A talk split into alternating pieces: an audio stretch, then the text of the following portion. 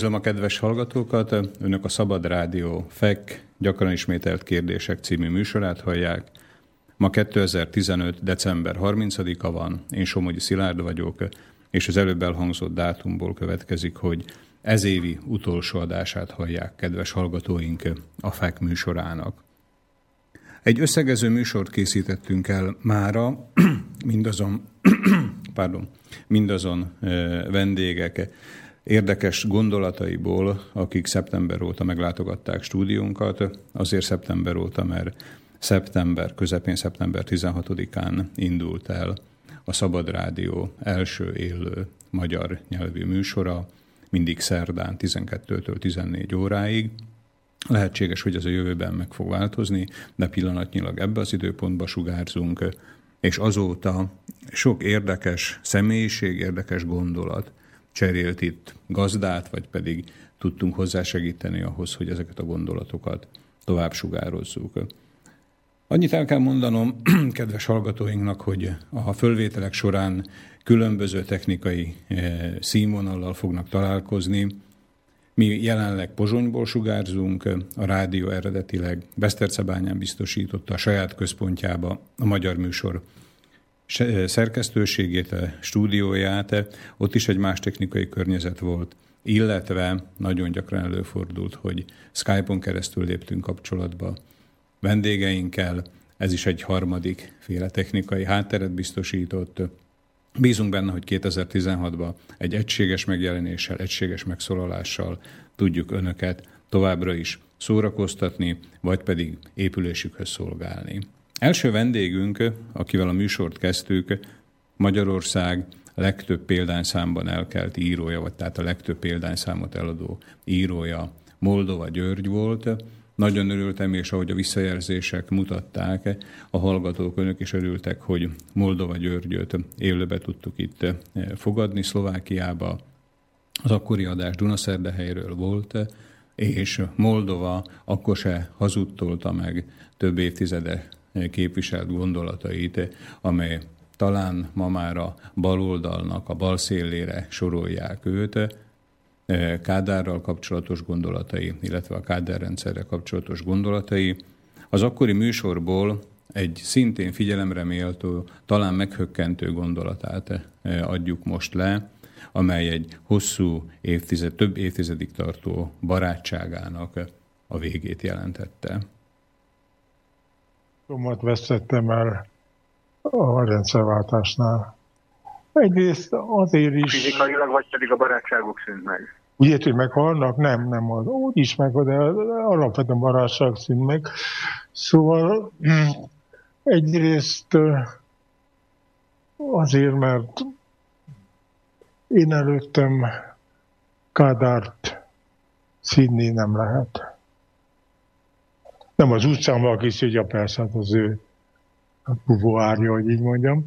De volt, volt egy haverom, egy, egy térképész, 40 éves barátság. Minden karácsony, én is eljártam hozzájuk, és ők minden karácsony másnapján nálunk ebédeltek, és máskor is eljöttek, stb. És a rendszerváltás idején előtte egy éve, vagy utána, nem tudom. De a, a, ahhoz kötődően Kádár merült föl, mint téma. És azt mondta a nő, a haverom felesége, egyébként egy főiskola rektor helyettese, hogy a Kádár az egy gyilkos. Hát nem szóltam semmit, házigazda vagyok, hát azért annak vannak bizonyos protokoll kötelmei, de aztán, amikor következő karácsony előtt hívott fel, hogy mikor jöjjenek, nem mondtam, hogy de arra úgy mondom, de az a keresztneve. Most karácsonykor nem vagyunk otthon, Nagyrákosra. Az őrségben van egy házam, aztán hogy oda nem megyünk. Jó, persze. Aztán következő évben megint hív, hogy akkor most. No nézed, de én röstelem magam, hogy hazudtam neked. Ez egy túl túl nagy barátság volt ahhoz, hogy egy ilyennel beszennyezzük, de megmondom neked, én nem akarok vele találkozni többet. Szóval tudom, hogy nem te mondtad, a, hanem a feleséged mondta, Éva, hogy, hogy a Kádár gyilkos, ezt az én lakásomba soha senki nem mondhatja ki következmények nélkül. Te vallásos ember vagy, katolikus, mondom, emlékszel te arra, hogy amikor nálatok voltak, káromkodtam volna? Nem fordulhatott elő. Hát sajnos ez egy, ez aztán ennek már hát tíz, nem tudom, annyi, húsz éve, nem találkoztunk többé, nem is beszéltünk. Azt kérdezi, hogy sajnálom le. Igen, de nem bánom. Szóval nincs megbánás. Hát, ahogy önök is hallhatták, eléggé régi kifejezéssel élve elfhű álláspont, hogy egy hosszú, több évtizedes barátságot egy ilyen harmadik személy számára, vagy címére elkövetett megjegyzés alapján föl lehessen mondani. Mi az önök véleménye erről? Önök többre tartanának egy hosszú barátságot, vagy pedig inkább egy elvet, ami akár ezt a barátságot is fölül tudja írni? Amennyiben el akarnák mondani véleményüket élőben itt a stúdióban, úgy a következő telefonszámon vagyunk elérhetőek, 0944 462 052, megismétlem, 0944 462 052, aki pedig esetleg írásban szeretné elmondani a véleményét vagy kérdését, az a stúdió kukac szlobodniviszjelács.sk mail címen tud bennünket elérni, megismétlem ezt is, tehát studio kukac szlobodniviszjelács.sk azt még elmondom, hogy akár csak az eddigi egy, ö, műsorainkat, ezt a műsort is természetesen a rádió weboldalának archívumából bármikor le tudják tölteni.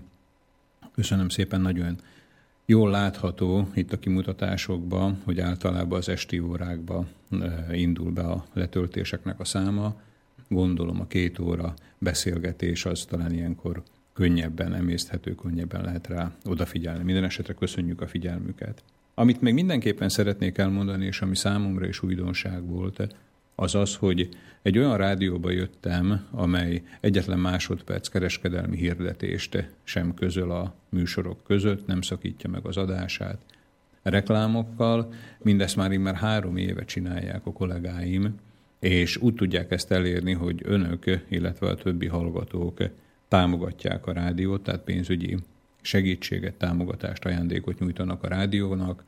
Amennyiben elégedettek önök akár ezzel a műsorral, vagy pedig a többi, akár szlovák nyelvű műsorral, és hogyha úgy gondolják, hogy hozzá szeretnének, vagy hozzá tudnak járulni a rádió fönnmaradásához, kérem, hogy tegyék meg ezt dotációkkal, támogatásukkal, azokon a módokon, amely a weboldalunkon, a www.slobodniviszelacs.sk weboldalon van. Áttérünk következő vendégünkhöz, ami szintén egy nagyon érdekes egyéniség, Grand Pierre Attila, zenész, énekes, előadóművész, illetve író, eh, ha szakmáját nézzük, akkor pedig csillagász, aki nagyon érdekes módon tudja évek óta ezeket az egyes tevékenységeket úgy ötvözni, hogy szintén a 89 előtti rendszertől mind a mai napjainkig érdekes maradt egykori közönsége, illetve új közönsége előtt is. Csillagászati kutatásai elsősorban vagy szinte kizárólag a nap és a nap tevékenységével kapcsolatosak. Egy nagyon érdekes, sokunk számára, sokunk számára meglepő állítás dolgozott fel Grand Pierre Attila legújabb könyvében, mégpedig azt, hogy a nap élő organizmus. illetve az nyitott kérdés, hogy a napnak van-e öntudata, szerintem van. Tehát van, ami tényleg tudatosan határoz el, de a legtöbb olyan folyamatot, ami nem igényli az újragondolást, azt, azt rutinszerűen, ösztönösen végezheti, gondolom én. Mennyire áll egyedül ezzel az elmélettel a, a szakmai körökbe, a csillagász körökbe?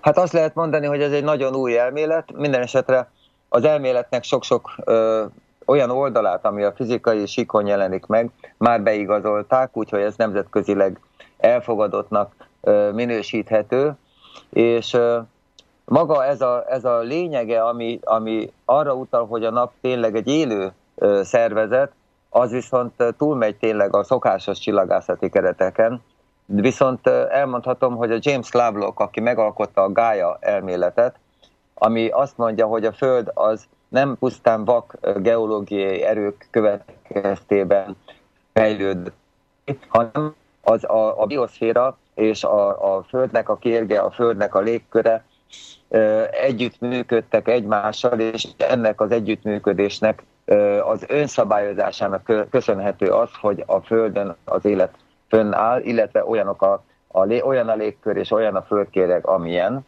Tehát tulajdonképpen a Föld maga egy önszabályozó rendszer, egy élő szervezet, ami, ami még többet jelent, mint az, hogy önszabályozó rendszer, de ez a Gája, a hasonlat, a Gája a föld istennője volt, ugye a régi görög mitológiában arra utal, hogy a föld valójában szintén egy, egy olyan égitest, ami élőlény. És a legközelebbi, él, leg, ehhez pedig nagyon közel áll az, hogy a napról kimutatni azt, hogy a nap is élőlény. Tehát nagyon hasonló ez, ilyen szempontból ez a két elmélet, és én elküldtem a, a könyvem a James Clavoknak, aki ö, volt olyan kedves, hogy, hogy elolvasta a könyvet, és nagyon lelkesen azt írta róla, hogy ez olyan ragyogó ez a könyv, mint hogyha maga a nap ö, ö, ragyogna benne. Úgyhogy, és hogy ez egy alapmű a mindenkinek, a, aki a naprendszer mélyebben meg akarja ismerni. Tehát akkor az ön elmélete olyan részépítő elemekből építkezik, ami külön-külön vagy igazoltak, vagy bizonyítottak, vagy nagyon valószínűnek tekinthetőek, viszont maga az egész, amelyet ön az új könyvébe le fog írni, az egy teljesen új megközelítése a napnak. Így van. Például magát ezt a kulcskérdést, ami azt mutatja, hogy a tudat az, az elemi részességet képes mozgatni, ezt is megjelentettem szakmai cikkekben, és nemzetközi együttműködésben az, a Kaliforniai Chapman Egyetemnek voltam vendégprofesszora, meghívott vendégprofesszora, ahol együtt dolgoztam a világhíres tudósokkal, és közösen írtunk cikkeket a, a, a, a, a, a kezdeményezésemre, és én voltam persze az első szerzője, a, a biológiai cselekvőképességről, a biológiai autonómiáról, tehát éppen erről a kérdés, hogy hogyan, hajlít, hogyan vagyunk képesek arra, hogy behajlítjuk az újunkat. Ez egy rendkívül mély kérdés, erről több tanulmányom jelent meg, és a, a, a, a nap elméletnek is egy nagyon fontos része, mert megmutatja azt, hogy milyen jellegűen lehet ezt a rendkívül mélyreható folyamatot elképzelni. Viszont, hogyha ez így van, ahogy ön mondja, és tételezzük fel, hogy, hogy ez az elmélet a gyakorlatban is megköz, tehát megközelíti a gyakorlatot, akkor ugye egy csodálatos összekapcsolódást kapunk a, őseink hitvilágával, vagy akár csak az iskolába tanult mondákkal, ahol a nap nagyon sokszor egy megszemélyesített személyként, tehát egy személyként jelenik meg, vagy pedig maga az életadó a nap. Igen, egyrészt a, a magyarságnak, az emberiségnek az ősmúltjában a, a a napisten hit központban állt, mint a világegyetemnek a hozzánk legközelebb eső erőközpontja, és a világegyetemet is élőnek képzeltük el, és a napot is, és az égitesteket is, és azon kívül, hogy itt egy, tulajdonképpen az emberiség ős hagyománya egészen a legutóbbi év, évezredekig, évszázadokig ezt a nézetet vallotta, tehát valahonnan tudhatták a, az őseink, hogy a, és érzékelhették, hogy a, a, a nap az valóban több, és hát mindenki tulajdonképpen a mai napig úgy tartja, hogy a nap az egy életadó égitest, az élet forrása, és hát az élet forrása maga nem lehet élettelen, gondolhatjuk, és ráadásul most az utóbbi évtizedekben nagyon sok szellemi mozgalom, iskola, és alakult ki, mint például a mély ökológia, ami szintén a természetnek az értékeire hívja fel a figyelmet, és több százezer ember létezik Magyarországon, akik másképp gondolnak már a napra, nem úgy, mint egy, egy élettelen izzó gázgömbre, amit vakerők mozgatnak, hanem úgy, mint keressük a lelki-szellemi kapcsolatot, másképp tekintünk rá, mint, mint, mint azok a régiek, akik csak egy élettelen követ, vagy egy élettelen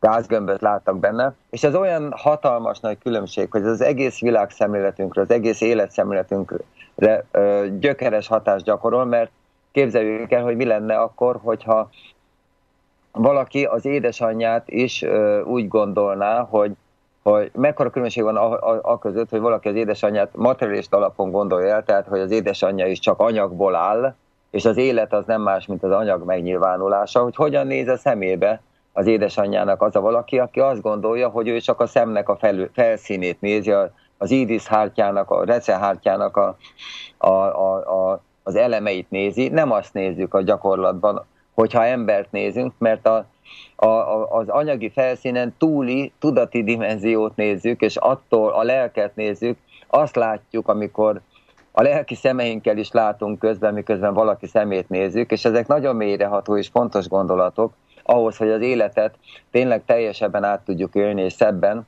Tehát látunk valamit az anyagi felszínen túl, ami fontosabb, és ami az igazi valóság, amikor az, a, valamelyik családtagunknak, vagy a szeretteink szemébe nézünk, és ugyanezt a különbség áll fönt a, a, a nap, mint élettelen gázgömb, vagy a nap, mint élőlény között. Tehát most már úgy tekinthetünk a napra, mint hogyha a kedvesünk, a szeretteink szemébe néznénk, tehát sokkal közelebbről fog és teljesebben fog ránk ragyogni a nap, hogyha ezt valóban belehelyezkedünk ebbe a világba. Az ősi hirdelmeink ezt csak föltételezték öntudatlanul, érzések alapján, vagy úgy gondolja, hogy a régmúltba, az ősmúltba szintén ennek volt tudatos formája az emberiség részéről, aki ezt, aki ezt elfogadott tényként kezelte, amit most ön elmondott.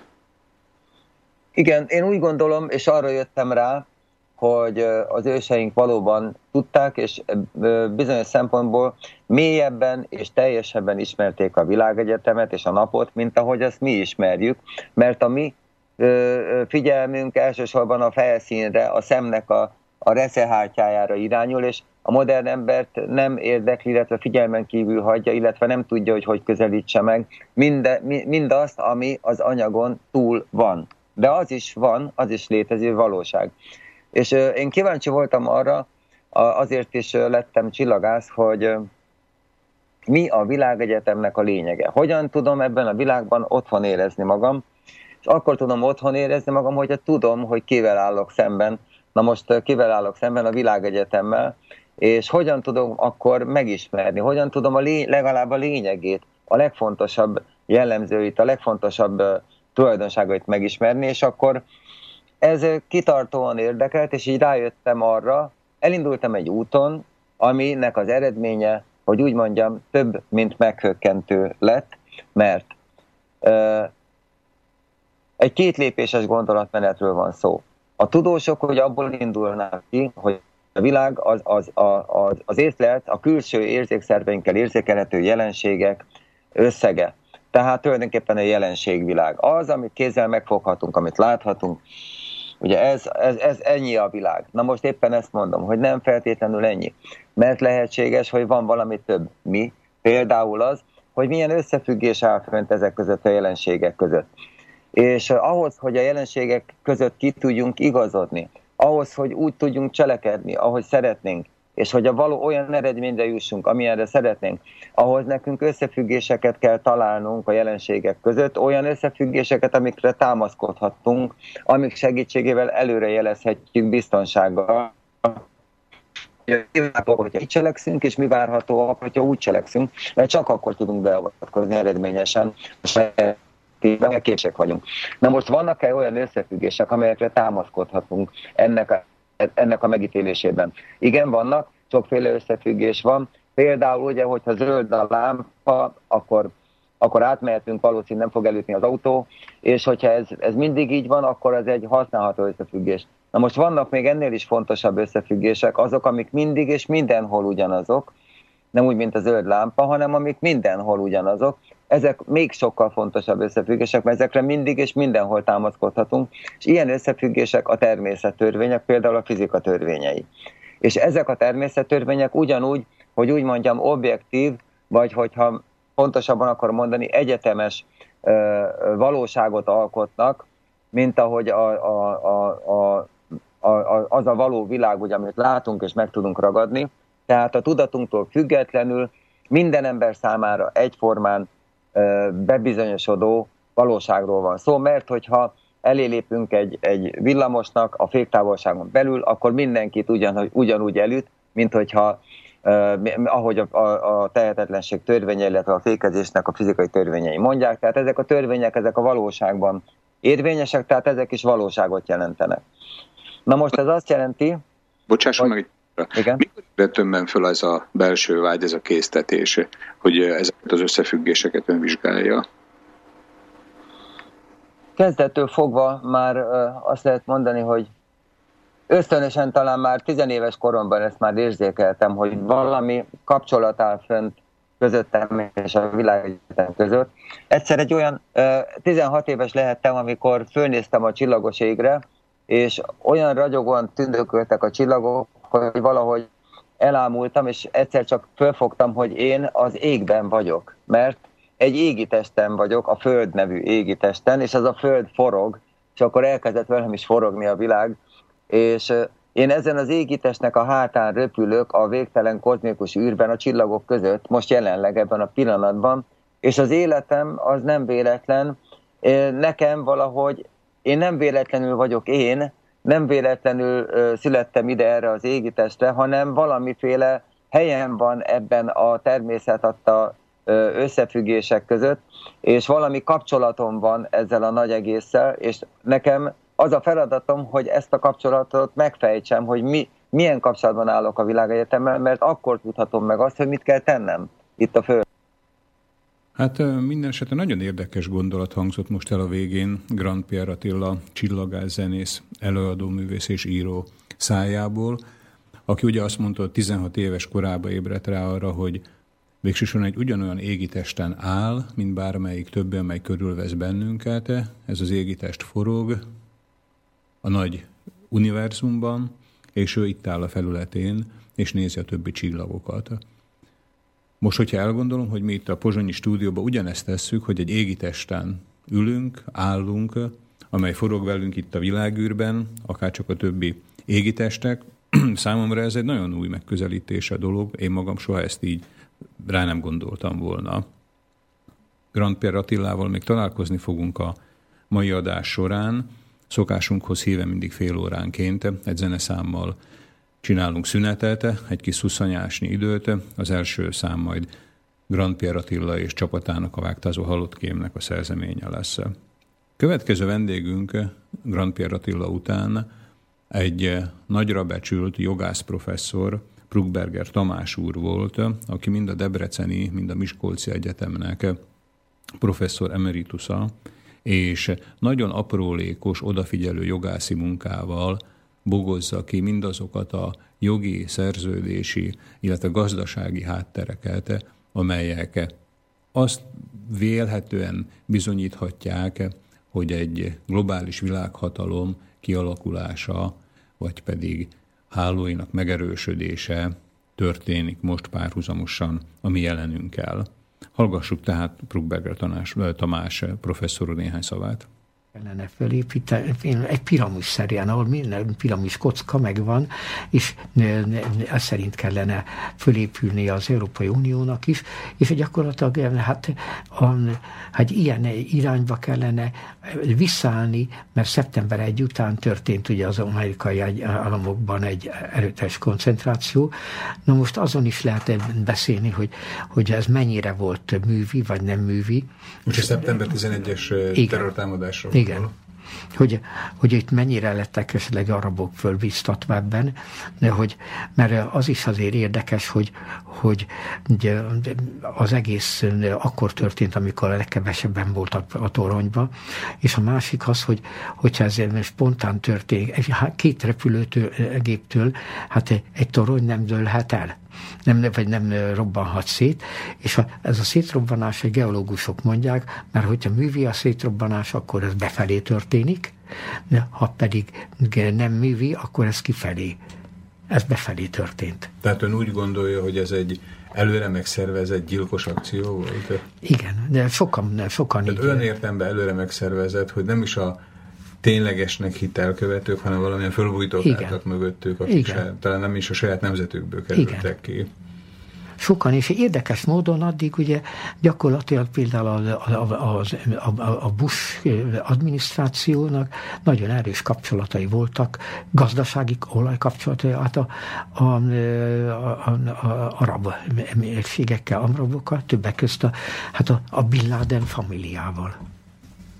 Értem. Tehát a szeptember 11-től Amerikán keresztül, az arab olajmezőkön keresztül, Európai Unióig tehát a globalizációs és a, ahogy ön mondta, ugye, tehát a finansztőkének a, az útja nem ismer gátakat, Igen. mondjuk így akkor gátlástalanul érvényesíti az erejét. Kerestek egy ellenképet, egy, egy, egy ellenségképet, amely ellenségkép alapján centralizálni lehetett és korlátozni az amerikai demokráciát. Tehát a demokrácia hazája, tehát a magánt ugye Igen. az Amerika demokrácia élharcosaként tünteti föl, ő maga egy ilyen önkorlátozó, egy ilyen véres önkorlátozó folyamatot indított el. Igen, és azon lehetett hallani, hogy az emberekben is egy ilyen önkontroll, és a szólásszabadsággal szemben meg a, a, tehát egy ilyen kontroll jelentkezett, és hogy az amerikai emberek is egész másokká váltak. Az a nyitottság megszűnt nem mernek beszélni, mondjuk. Az tény, hogy szeptember 11-i események után ugye az amerikai társadalom sokkal könnyebben vetette magát alá olyan törvények elfogadásának vagy betartásának, amit talán szeptember 11 előtt elképzelhetetlennek tartott, hogy a esetleges polgári szabadságjogok ilyen megnyilvánulását magára nézve elfogadhatónak tartsa. Ami aztán ugye begyűrűzött azért a többi államba is, tehát ma azt lehet mondani, hogy Európába is ilyen jellegű törvények, ugye a pénzmosás elleni törvénytől kezdve a szabad mozgást azért felügyelő és ellenőrző törvényekig, sőt a sajtóba is ez olykor megjelenik. Találkozott ön olyan, vagy van önnek olyan tapasztalata, hogy a, az ön által képviselt globalizáció ellenes, vagy neoliberalizmus ellenes gondolatokat valamilyen módon esetleg korlátoznák? Hát az mondjuk tapasztalható úgy, hogy, hogy olyan irányba, hogy akik mondjuk az jelenlegi ezt a túlzó neoliberalizmust kifogásolják erőteljesen, azokat fasisztának, ultranacionalistának, sőt, esetleg antiszemitának bélyegzik meg. Tehát ugye Bruckberger Tamás professzor úr szavai alapján is megerősíthetünk abba a hitbe, hogy az egyes címkék, amelyet embertársak embertársakra akaszgatnak, azok mögött mi minden bújhat meg. Ahogy előbb említettem, korábbi vendégünk Grand Pierre Attila, a vágtázó halott kémek, illetve később a vágtázó csodaszarvas frontembere egyik számát adjuk ma a 12.30-as szünetbe. Elérkezett ez az idő, tehát hallgassuk meg a vágtázó halott kémek Őseimmel című számát.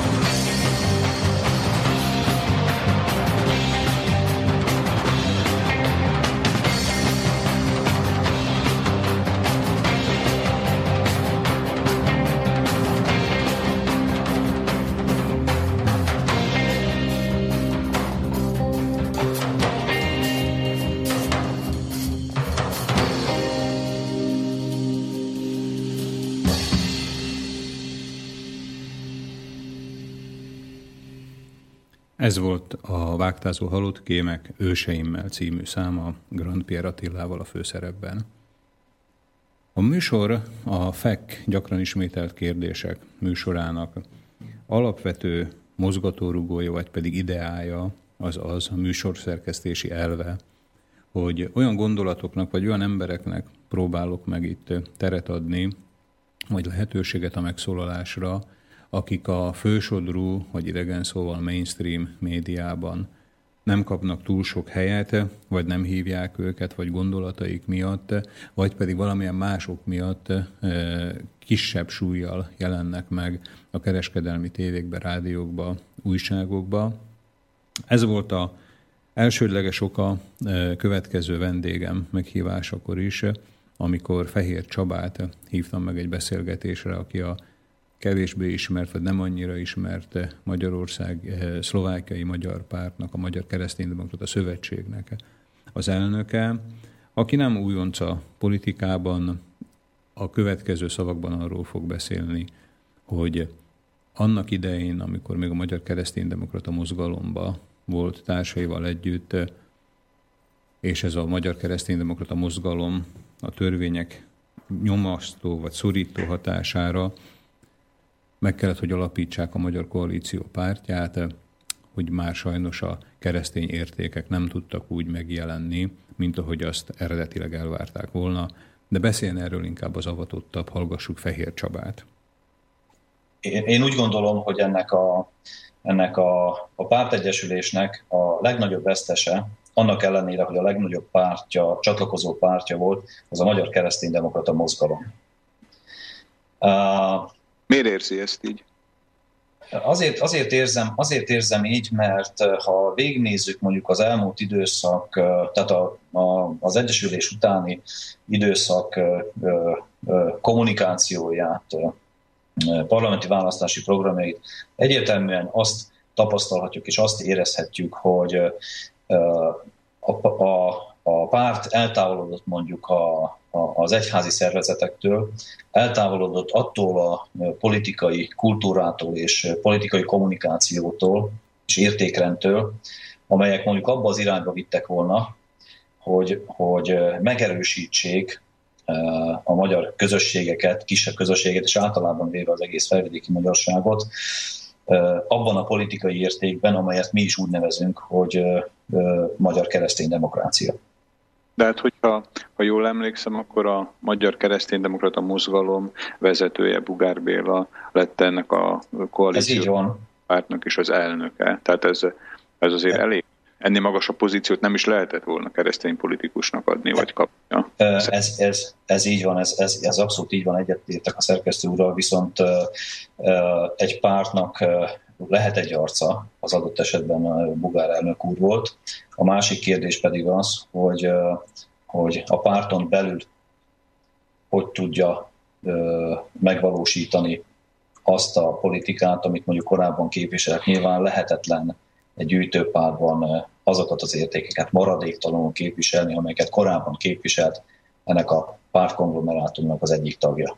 Tehát nyilván, nyilván, hogy igen, és hát nagyon örültünk annak idején, hogy egy keresztény a mozgalom a politikus lett a magyar közösség vagy koalíció pártja élén, de mégis ezek, ezeket az értékeket már igazából nem tudta úgy képviselni az MKDM. Szimbolikus pont vagy valami momentum, mikor történt az, amikor önökbe határozottan megszületett az a döntés, hogy inkább saját úton akarnak járni, és csak a keresztény politizálás elvei alapján akarnak működni. Tehát tudná ezt valamihez kötni, valamilyen eseményhöz, hogy mikor volt az, hogy amikor azt mondták, hogy most akkor inkább jobb lesz külön? Igen. Én azt gondolom, hogy a, egy keresztény politikus az elsősorban nagyon fontos, hogy, nagyon fontos, hogy hiteles maradjon. Hiteles maradjon önmagával szembe, és hiteles maradjon nyilván a választópolgáraival szembe, illetve azokkal szembe, akiket képviselni szeretne. Mert ugye nyilván arra azért azt mindenki tudja, hogy a választó, nem csak a választó polgárait kell, hogy képviselje egy, egy párt, hanem, hanem mondjuk az egész közösséget, és arra kell törekedni, hogy meggyőzze az egész közösséget arról, hogy az, amit csinál, az, amit, az, amit ő elképzelt, vagy közösen elképzeltek, az mindenkinek. Ez volt Fehér Csaba, a Magyar Kereszténydemokrata Szövetség elnöke, önök pedig a Szabad Rádió FEK gyakran ismételt kérdések című műsorát, évvégi összesítőjét hallják. Én Somogyi Szilárd vagyok. Következő vendégünkre igazán illik az előbbi meghatározás, amikor arról beszéltünk, hogy olyan embereket próbálunk hívni a műsorba, akik nem tudnak bekerülni, vagy nem engedik be talán a kereskedelmi adók fő áramába. Dávid Tamás professzorról, rákutatóról van szó, aki hosszú évtizedek óta vívja saját szavai elmondása szerint a harcát a lobby ellen. Hogy milyen lobbyról van szó, az a következő pár percben kiderül. Mi nem vagyunk orvosok, nem vagyunk kutatók, tehát nem tudunk és nem is akarunk valamiféle igazságot tenni ezek között a egymásnak feszülő erők között. A mi feladatunk abban áll, hogy teret adjunk a másik félnek is. Hallgassuk tehát Dávid Tamás professzor urat. 2001-ben három Nobel-díjas, Palmers, Tim Hunt és Leland Hartwell. Nobel-díjasok alátámasztották a mi több évtizedes felfogásunkat és véleményünket, hogy a rák összességében energiahiány. Energiahiány. Na most ő nem véletlenül kapott ez a három úriember, akiről fogalmam sem volt, utána barátkoztunk össze, hogy kérem szépen ők bizonyították, hogy nem csak a rák, hanem az összes krónikus degeneratív betegség, ami az életünket 40-50 éves korunktól pokollá teheti, gondolok például a reumatid artritisra, és látják, hogy vegyszerekkel kezelik ezeket a betegségeket, míg a májunk vagy a vesény nem mondják föl a szolgálatot, de kérem szépen nem gyógyítják, nem gyógyítják, hanem a tüneteket, a fájdalmat, vagy a magas inzulin szintet, vagy a magas vérnyomást kezelik, de nem gyógyítják. Na, ez az óriási különbség köztünk. Hogy kérem szépen, a vegyszerekkel szemben 101 év óta, amióta az American Cancer Society-t alapították, rá kellett jönni az emberiségnek és a orvosok, akik őszinték hozzánk, és becsületesek rá kellett jönni, hogy kezelik a kemoterápiával, kezelik a sugárterápiával, de kérem szépen az eseteknek a nagyon nagy százalékában, mindjárt elmondom, hogy milyen százalékában, kérem szépen ez csak kezelés, de nem hosszú távú gyógyítás. Idézem kérem szépen, bárki, aki németül, angol, spanyol tud minden szavunkat, utána nézhet az adatbázisokba vagy az interneten. Morgan Ward Burton professzorok 2004. decemberben a Journal of Clinical Oncology, ez egy világhírű peer review szaklapba, egy nagyon nagy tanulmányban bizonyították, hogy sajnos, sajnos, és azóta se javult a helyzet, kérem szépen, kemo és sugárterápiával 100 betegből 98-at elveszítünk, és az 5 éves túlélés, a 5 year survival rate 2,1 százalék Amerikába, és 2,3 százalék Ausztráliába, és professzor dr. Ulrich Abel, világhírű német tudós bizonyította, hogy 2,5 százalék Németországban. 101 év állítólagos nagy-nagy kutatás után ez kérem szépen a klinikai olvoslásnak az eredménye. De van még egy, ezt nem Dávid Tamás mondja, utána lehet olvasni, nemzetközi vélemény.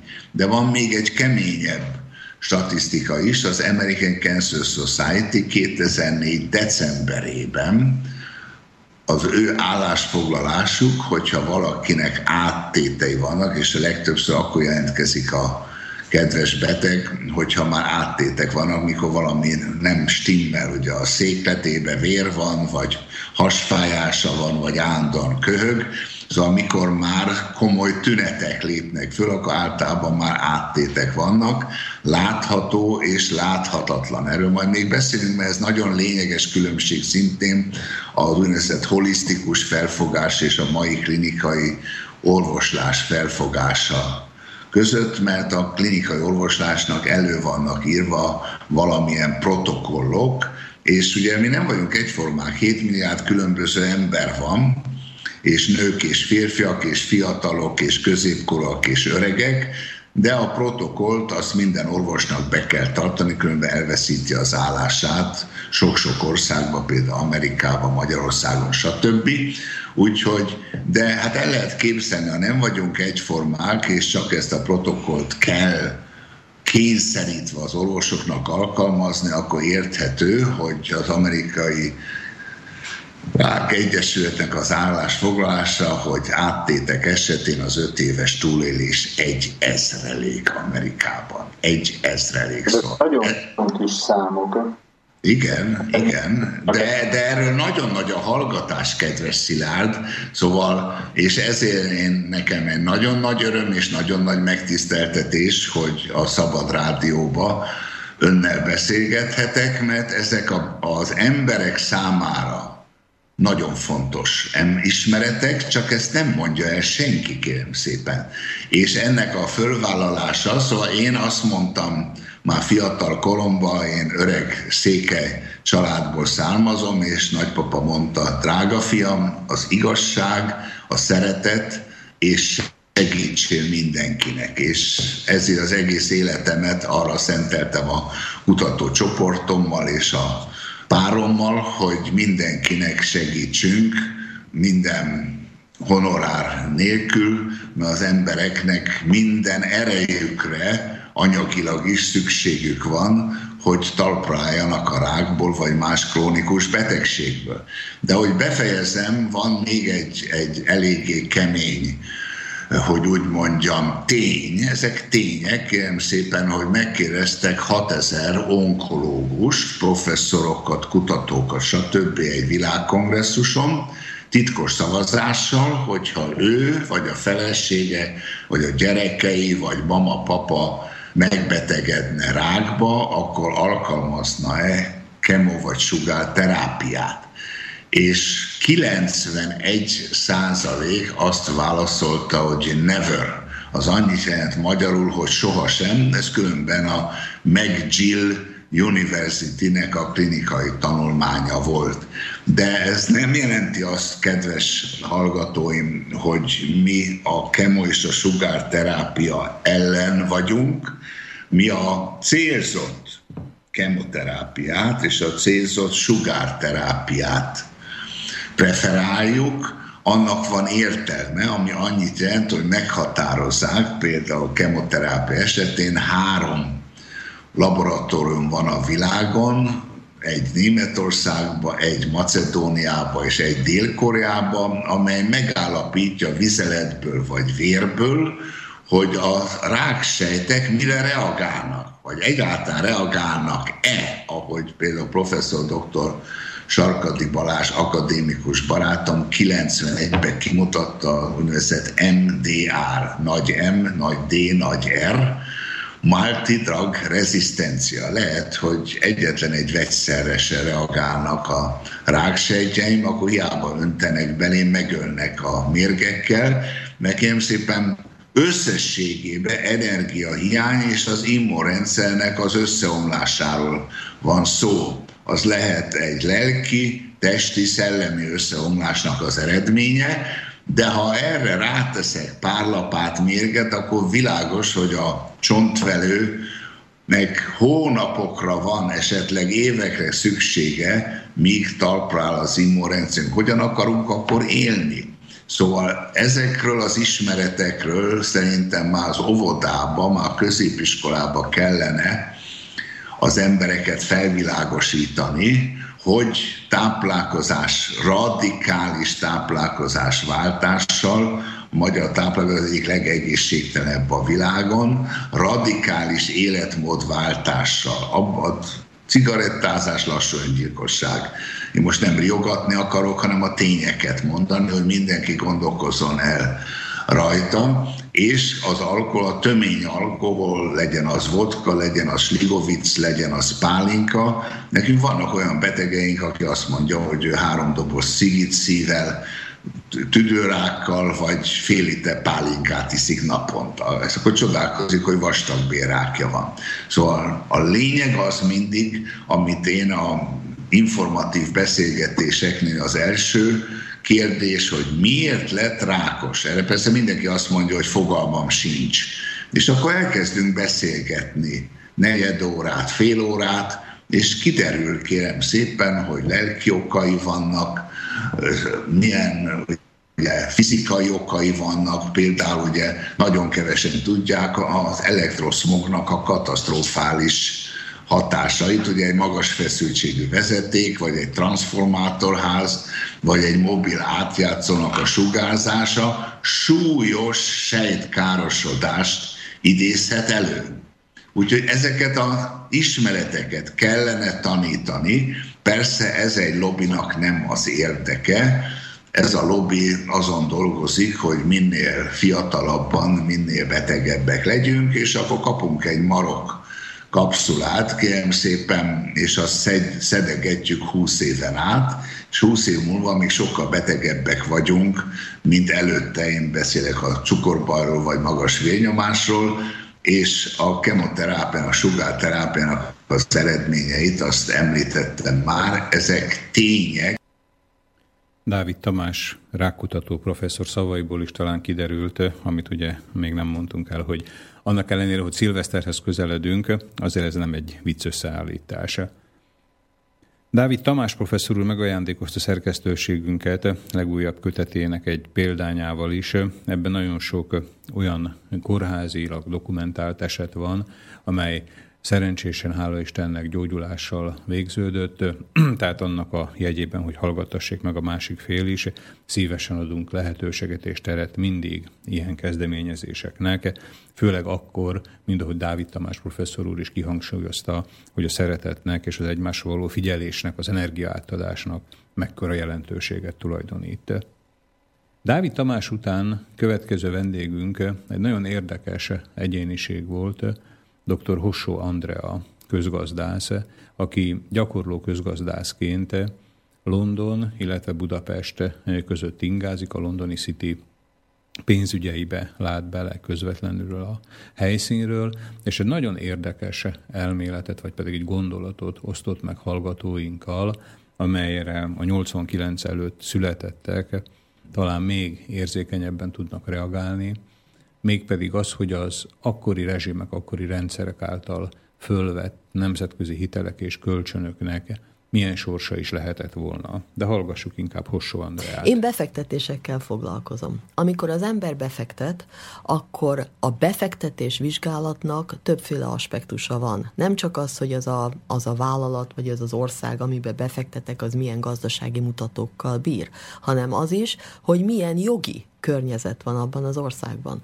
Na most erről már beszélgettünk, hogyha én kölcsönt akarok adni valakinek, az egyik első dolog, amit meg kell nézni, hogy ez az ember jogilag kölcsönképes-e. Tehát elmúlt-e 18 éves, nagykorú-e, és beszámítható-e, igaz? Mert hogyha nem beszámítható gyámság alatt van, akármilyen oknál fogva, akkor nem szerződésképes. Igaz? Na most egy katonai megszállás alatt lévő ország mint Magyarország volt, Csehszlovákia volt, Tehát az összes, az összes közép, közép-európai ország, igen, katonai ideiglenesen itt állomásoztak, igen, mint ahogy most a NATO csapatok állomásoznak ideiglenesen, Isten őriz, hogy ugyanez a képlet legyen, igen, de sajnos ennek is megvan az esélye. Ugye ezek az országok nem voltak szerződésképesek. Na most ez így van.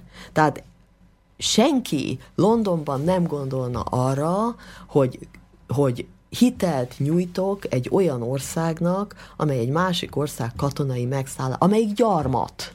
Csak akkor, hogyha a gyarmatosító jót áll érte. Igaz? Tehát ez a garancia Igen. fogalma. Hogyha én mégis megteszem, tehát én egy katonai megszállás alatt lévő országba befektetek garancia nélkül, akkor én ezt vállaltam ezt a kockázatot.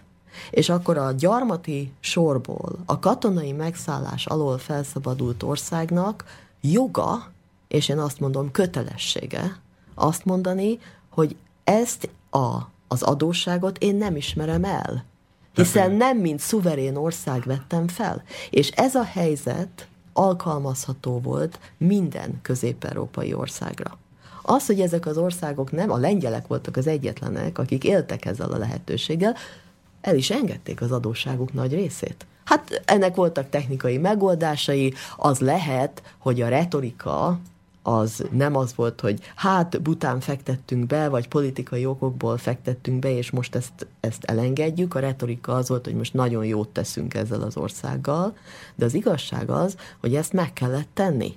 Tehát a, a jogi, a politikai és a közgazdasági um, érv az mind ott volt, arra, hogy ezek az országok kérjék az adósság elengedést. És ebben is a közös fellépés nagyon-nagyon jó lett volna. Tehát az, hogy ezek az országok nem mondták fel az adósságszolgálatot, és most beszélek Magyarországról, az én hazámról, amelyik a legjobban eladósodott, ugye, ez bizony nem csak politikai baklövés volt, hanem az én szememben hát bizony bűn volt.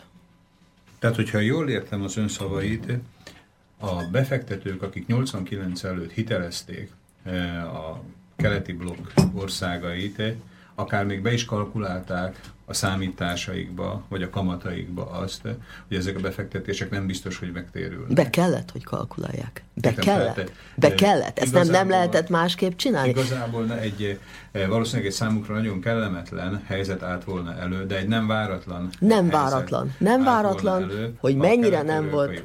Országok azt mondják, hogy mi nem csak az ideológiát tagadjuk meg, hanem levetjük minden viselt dolgát, göncét annak a rendszernek, amit 89 után hát mondom, magunk után hagyunk. Nem volt jogalap ennek a, a szerződésnek a betartatására. Hát egy katonai megszállás alatt lévő ország és akkor van egy szabadon választott kormány, amelyik átveszi a katonai megszállás alatti báb kormány által felvett kölcsönt. Hát miért? Milyen jogi alapja van ennek? Milyen politikai alapja van? Hogy mennyire várták, hogy felmondjuk az adósságszolgálatot? Én 91-ben New Yorkban jártam, hivatalos látogatáson, és nagyon sok magasrangú politikussal is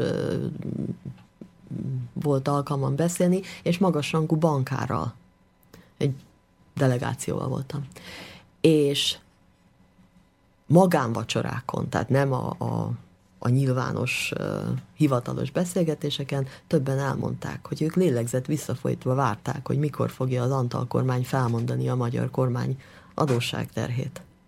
Várták, mert, mert, mert ők is tudták, hogy erre minden jogalap megvolt. Hát ugye, ha csak Antal József személyét nézzük, eh, aki mondjuk úgy, hogy inkább humán területről érkezett eh, kormányfőnek, de hát megint csak oda térek vissza, hogy 50-100, eh, több száz ember alkotja ugye egy kormány holdudvarát államtitkárokkal, tanácsadókkal, főosztályvezetőkkel együtt. Én el nem tudom képzelni, hogy ennyi ember között ne akadt volna néhány, aki ezzel a javaslattal volt, állt volna elő, hogy komolyan meg kell fontolni a nyakunkba volt. Volt, hogy ne, persze. Koloncnak a volt, volt, volt. levetkőzését. Én magam is. Mondjuk akkor nem, én akkor elég fiatal voltam, és, és nyilván nem De volt mögöttem, nem volt mögöttem ez a tapasztalat nyilván, és London sem volt mögöttem, tehát de hát most sincs szavam, mint ahogy akkor sem volt szavam nyilvánvaló módon. A helyzet az, hogy voltak emberek, akik akkor ezt mondták, mint ahogy olyanok is voltak, jó magam is, akik azt mondtuk, hogy nem szabad ezt a tömeges privatizációt így ö, végezni, nem szabad mindent külföldi kézbe adni, nem szabad azonnali piacnyitást, nem szabad azonnali teljes liberalizációt, hanem pontosan azt a gazdaság ö, tervező folyamatot kell végigjárni, amit az előbb említettem. Nem voltam egyedül most nem kaptunk hangot. Hangot azok kaptak, akik a nyugati ö, érdekeket képviselték. Ők lettek kikiáltva szakértőnek. Minél gyorsabban nézzük meg, ha úgy akarunk élni. Ugye ez a kolbász, én ezt így hívom, elnézést kérek, ez a kolbász elmélet. Ugye mindenki kolbászt akar enni és sört akar inni, az a politika jó, aminek a révén én minél több kolbászt, sört minél hamarabb tudok elfogyasztani. Most ez nagyon primitív hasonlat, de valahol így működött a dolog.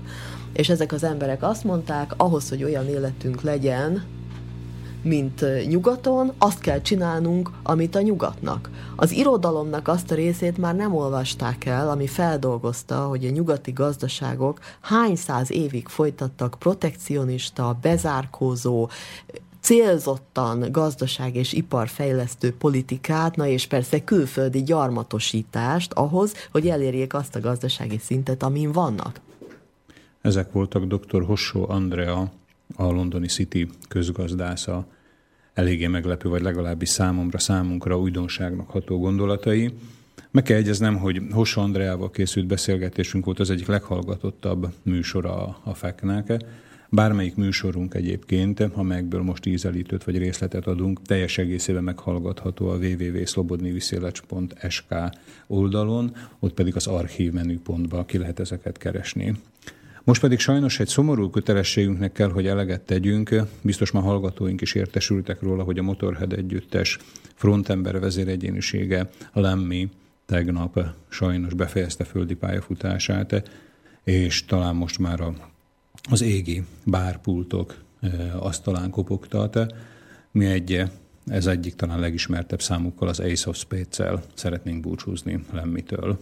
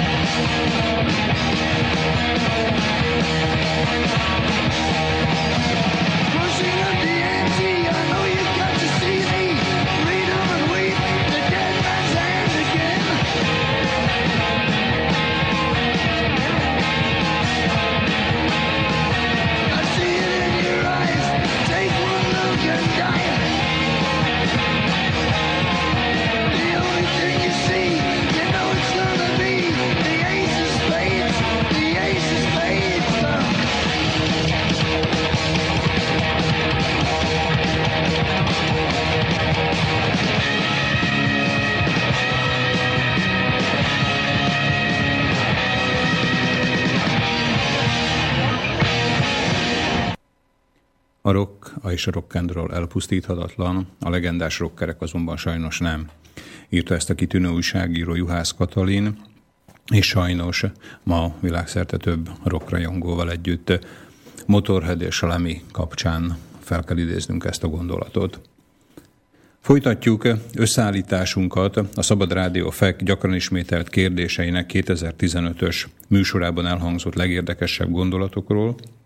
A sort Szlovákia egyetlen szolgálatban levő magyar evangélikus lelkészével folytatjuk, Nagy Olivér úrral, akinek egy talán evidenciának vett kérdést elvenítettünk fel, amely újra gondolásra szorul, legalábbis olvasóink, hallgatóink nagy része részéről. Így föltettük a kérdést a lelkész úrnak, hogy félnek-e még az emberek Istentől? Úgy, úgy teszem föl, hogy félnek még az emberek Istentől? Hát félnek ugye élő példa az egy, és, és nem akarom pont a, a, az utóbbi napokban történtek szellemében ezt a poént elsütni, de, de kénytelen vagyok, hogy egy zuhanó repülőben ugye nagyon kevés az ateista. Félnek az emberek a, a, az Istentől, meg, meg, meg nem is. Ha bajban vannak, akkor általában, általában félnek, meg jobban odafigyelnek rá, illetve okolják. okolják mindenki hívővé. Így van, így van, így van viszont én azért el kell, hogy mondjam, hogy, hogy fontosnak tartom a, a, a, az Isten félelmet, és ez tényleg ne csak, ne csak valamiféle tradícióknak a, a gyakorlásában nyilvánuljon meg, hanem, hanem, hanem ez az Isten félelem, ez egy, ez egy támaszt legyen nekünk, ez egy, ez, egy, ez egy meghatározó része legyen az életünknek, és ezekből uh, induljunk ki, az Isten félelmünkből, amikor, amikor különböző társadalmi kérdésekkel találkozunk. Ugye tényleg sokat beszélünk a, a homoszexualitásról, téma volt a, ugye a, a, a, a házasságkötések kapcsán, eutanázia, háborúk, menekültválság, pénzügyi helyzet, politikai helyzet, és én egy kicsit azért, azért megkockáztatom, hogy ennek az Isten félelemnek, ha, ha, ha levetítem ide a felvidéki magyarságra, akkor, akkor ennek nagyon komoly helye lenne itt a felvidéki magyarok szívében, meg életében is, mert nagyon sokat segíthetne a megmaradásunkban. És ön szerint miért nem félnek az emberek, vagy az emberek nagy része? Miért nem félik már az Isten? Azért, mert hát, most, most azt mondhatnám erre azért, mert, mert munkálkodik közöttünk a, a sátán is, és, és, és sajnos nagyon sok mindennel elhalmoz bennünket, elkecsegtet bennünket, meg, meg azt szokták sokan mondani, hogy még mindig nem elég rossz a helyzet ahhoz, hogy visszatérjünk a, a, a, az Úristenhez. Igazából, igazából itt a nyugati társadalmak individualizmusa szerintem, szerintem a, a, a válasz, válasz erre. Ugye nyugaton, és az egyházon belül is sokszor tapasztalom ezt nyugati egyházakon belül, hogy mindig az egyén érdekei a fontosak, míg nem Krisztus mindig, mindig közösségben gondolkodott. És, és ha, ha mi megtanulunk közösségben gondolkodni, akkor, akkor ez vissza. Ha megtanulunk közösségben gondolkodni. Egy másik közösség is elhangzott a Nagy Oliver lelkész úrral folytatott beszélgetésben, ez pedig a Dunaszerdehelyi DAC futballklub körül szerveződött vagy konkrét, vagy inkább szellemi közösség, amely mindegy fölvidéki, vagy szlovákiai magyar, vagy magyar csapatként apostrofálja ezt a réteget. Erre is utalást hallunk Nagy Olivér evangélikus lelkész további szavaiba, ahol a nemzetnek, mint hívó szónak a meglétét vagy meg nem létét próbáltuk megkibogozni. Látja, tehát maga a nemzet, mint hívó szó, tehát ami alá be lehet sorakozni, nem kopott-e meg, vagy ugyanazzal a súlyjal, ugyanazzal a vonzá, vonzerővel Eh, mutatkozik az emberek előtt, mint volt az abban az időben, amikor a szerdai fotballcsapat a sikerei csúcsán volt. Hát nézze, a nemzeti kérdést nagyon sokan és sokféleképpen megkoptatták. Én elmondom, és ezt, ezt, ezt nagyon sok helyen hangoztatom, hogy a politika nem a szentek közössége, de, de bizonyos bizonyos mértékben felelőtlen, felelőtlen politikusoknak köszönhető az, hogy, hogy, hogy nincs, nincs megfelelő hívószava a, a, a nemzeti ügyeknek itt a felvidéki magyarság körében. Részben, részben ebben mi magyarok is felelősek vagyunk, mert, mert van bennünk egy ilyen megfelelési kényszer, egy ilyen Stockholm-szindróma, amiről nagyon sokat beszélünk, de, de én azért fontosnak tartom azt is elmondani, és jelképesen szeretném ezt ö, szemléltetni, hogy minden párt, a fiatal aktivistáit, nekik ingyen van a vonaton az utazás, ültesse be Pozsonyba, és menjenek el a déli vonalon ö, egészen Tiszacsernyőig, és nézzék meg ezt az országot, hogy mi az, ami igazából rombolja az itteni felvidéki magyarságot. Nyilván és itt el, el akarom mondani azt, hogy kenyéren is él az ember, azt fogjuk látni, hogy Érsekújvár után, mintha elvágták volna, volna az országot, mindenféle, mindenféle e, téren, és, és ez egy, ez egy nagyon fájó pontom nekem, hogy, hogy ekkora, ekkora regionális különbségek vannak, ekkora megosztottság van, pártmegosztottság itt ebben az országban. Szerintem sok mindenkinek fáj ez velem, velem egyformán, attól függően, hogy ki kire szavaz és nem szavaz, mert sajnos sokan vannak, akik nem mennek el szavazni, de, de aztán ez nagyon sok helyen lecsapódik az iskolaügyünkben, tehát, tehát azt látjuk, hogy, hogy nem csak a születések fogynak, hanem, hanem fogynak azok a gyerekek, akiket magyar iskolába íratnak, fogynak, fogynak azok a magyar fiatalok, akik itt szeretnének maradni ebben az országban, holott én is azt mondom, hogy azért el kell menni külföldre, és egy kicsit megpróbálni az életet, és visszajönni, itthon hasznosítani az ott megszerzett tapasztalatokat, de, de nagyon, nagyon komoly társadalmi lemorzsolódásnak vagyunk az utóbbi években a tanúi, és, és én ezt, ezt most szeretném itt, lehet, hogy nem fognak ezért szeretni, de, de a, a politikusaink nyakába harni, mert erről nagyon-nagyon nagy részben ők. Ők tehetnek. Fejezte be gondolatait itt a műsorukban Nagy Olivér, az egyetlen szolgálatban levő szlovákiai magyar evangélikus lelkész.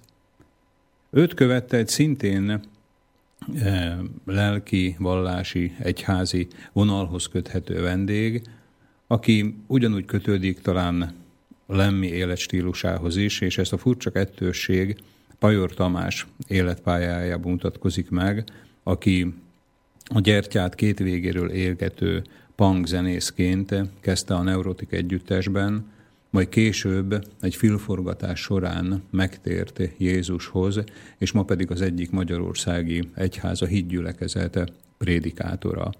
Erről beszél a megtérésének körülményeiről Pajor Tamás.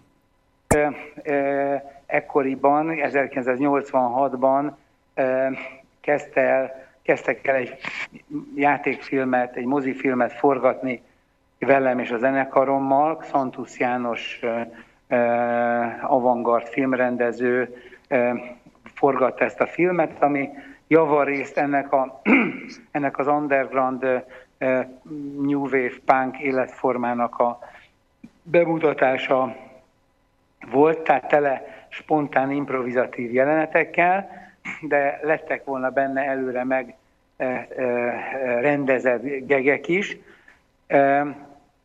amelyre végül is nem került sor, illetve máshogy került sor, de most ebben nem megyek bele. A lényeg az, hogy közben a film forgatása leállt, mert financiális okokból nem tudtuk folytatni a, a filmforgatást, és ez ebben a bizonyos fél évben mélyült el bennem végérvényesen az a, az a folyamat, ami már addig is látens módon zajlott bennem, vagyis, hogy Jézus személye egyre jobban vonzott, sőt nem csak, hogy vonzott, hanem egyre jobban éreztem azt, hogy az életem, az életmódom az, az ö, ö, ellentétben áll mindazzal, amit belül hiszek, és ami felé menni akarok.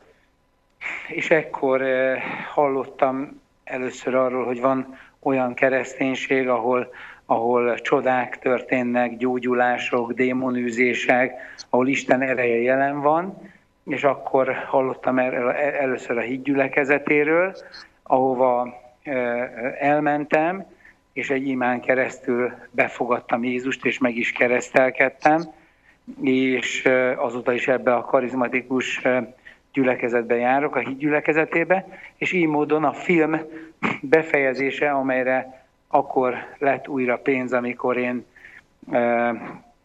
megtértem, akkor a film befejezése is már arról szólt, hogy ezt az egészet elmondom az embereknek a filmen belül, Hát ezt több százezren látták akkor a mozikban, mert a 80-as években még elég milyen, nagy Milyen címen futott a film?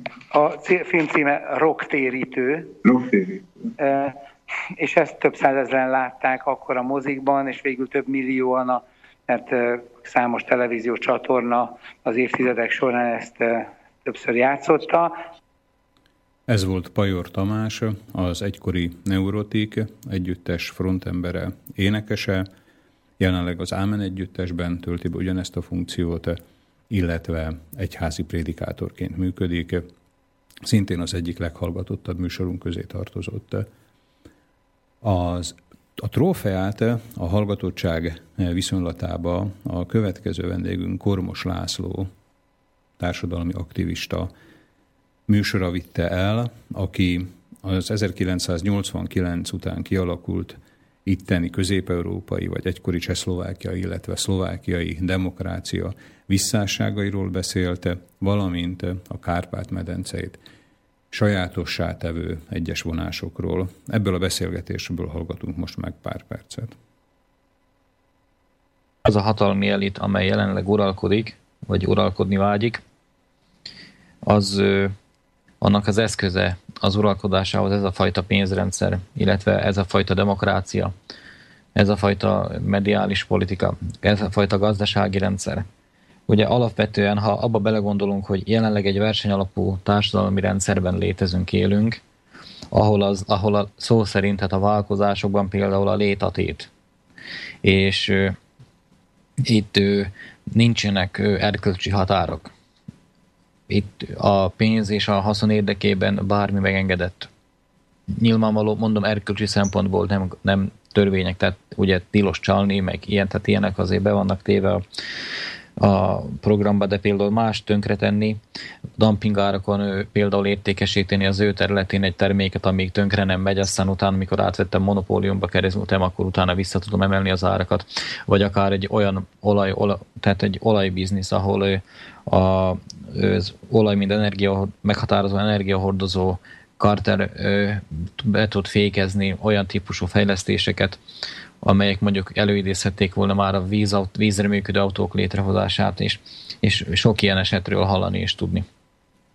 Tehát a Csehszlovákia, vagy illetve Szlovákia, ugye 89 előtt talán ezeknek a köröknek eh, kívül esett a hatásán, és akkor, hogyha jól értettem a bevezetőbe említett eh, témát, gondolatokat, akkor ugye a nyugati pénzvilágnak, tehát az volt a célja november 17-tel, hogy Európának ezt a részét is be tudja csatlakoztatni ebbe a nagy rendszerbe? Egyértelműen, így gondolom. Hát ott van, nem kell messzire menni, itt van Líbia esete például. Tehát ugye ráfogták Kadáfira, hogy egy diktátor, és ezért jogot formáltak maguknak ahhoz, még az ENSZ jóváhagyása kellett hozzá, hogy betörjenek az országba, és a civil lakosságot mind ellenségképet. Mert ugye, hogy harcol, harcol a Kadáfi rendszer a külföldi megmentők ellen. Gyakorlatilag azt lehet mondani, hogy a, ha egy nemzet harcolt a megszállók ellen. És ezt ő, mi úgy hívjuk, hogy ez a demokrácia bevezetése, amely a világ jólétét szeretné majd mindenki számára biztosítani. Csak ugye az a vicc, hogy Líbiában jobb volt az életszínvonal a Kadáfi rendszerben, mint nálunk, vagy a nyugati demokráciákban. Tehát legalábbis a számok ezt mutatják. Igen, Ugyan, ezt látjuk ugye most nem. más országokban is, már nem csak Hát nem most már ugye ott van, itt van, ott van Irak, ott van Szíria, tehát ezek, ott van Egyiptom, tehát ez a úgymond nyugati demokrácia, azért mondom demokrácia idézőjelbe téve mindig, mert gyakorlatilag ez egy információs diktatúra. Tehát akinél van az információ, akinél van az információ sugárzásának vagy továbbításának a, az eszköze, azt tartja kezébe a társadalmat, ugye, hogy mit gondoljuk? Hát jelenleg egyelőre még így van, és ennek az az oka, hogy a társadalom még mindig hisz, a legalábbis a többsége még bízik ezeknek az információknak a hitelességében. De egyre több ilyen szabadadó lesz, szabad újság, mondjuk a, Zem, a Zemavek, ugye a szlovák Zemavek, az internet is nagyon sokat segít, és egyre inkább úgy én szerintem azért kezd kiszabadulni a Pandora szelencéje, tehát kinyílt a Pandora szelencéje, és a szellem már kiszabadult a palackból. Szerintem ez a folyamat már megállíthatatlan, tehát én optimista vagyok e tekintetben, hát más nem is lehetek, ugye? És ön szerint ezek a mondjuk így másként gondolkodó emberek, vagy pedig rétegek valamikor egymásra fognak tudni találni? Folyamatosan ez történik. Mert Egymásra találnak folyamatosan ezek az emberek, igen. Itt Kelet-Európában ugye azt mondhatjuk, hogy 26. éve történt meg a mondjuk úgy ugye információnak, a szabad áramlásának a lehetősége. Nyugat-Európában ez már ugye régebben megvan, vagy talán vannak országok, ahol ez különösebben nem is volt korlátozva, tehát azért biztos Nyugat-Európában az így gondolkodó emberek azért előbbre járnak. Tehát van Kelet-Európának itt is mit beérnie, bepótolnia. Igen, a Nyugat-Európában csak egyetlen gondot látok, hogy ők szerintem valóban szerintem is felvilágosodottabbak nálunk. Másfelől hiányzik nekik az a az a kulturális alap, amely a Kárpát-medencét meghatározza. Amely az a kulturális alap, amely a Kárpát-medencét meghatározza. Ez volt Kormos László, a párkányi Kormos László, társadalmi aktivista a demokrácia visszáságairól, illetve a Kárpát-medence egyes sajátosságairól külön ajánlom, mint a leghallgatottabb vendégünket, hogy a szlobodnyiviszelács.sk oldalról, az archívumból ezt a beszélgetést hallgassák meg.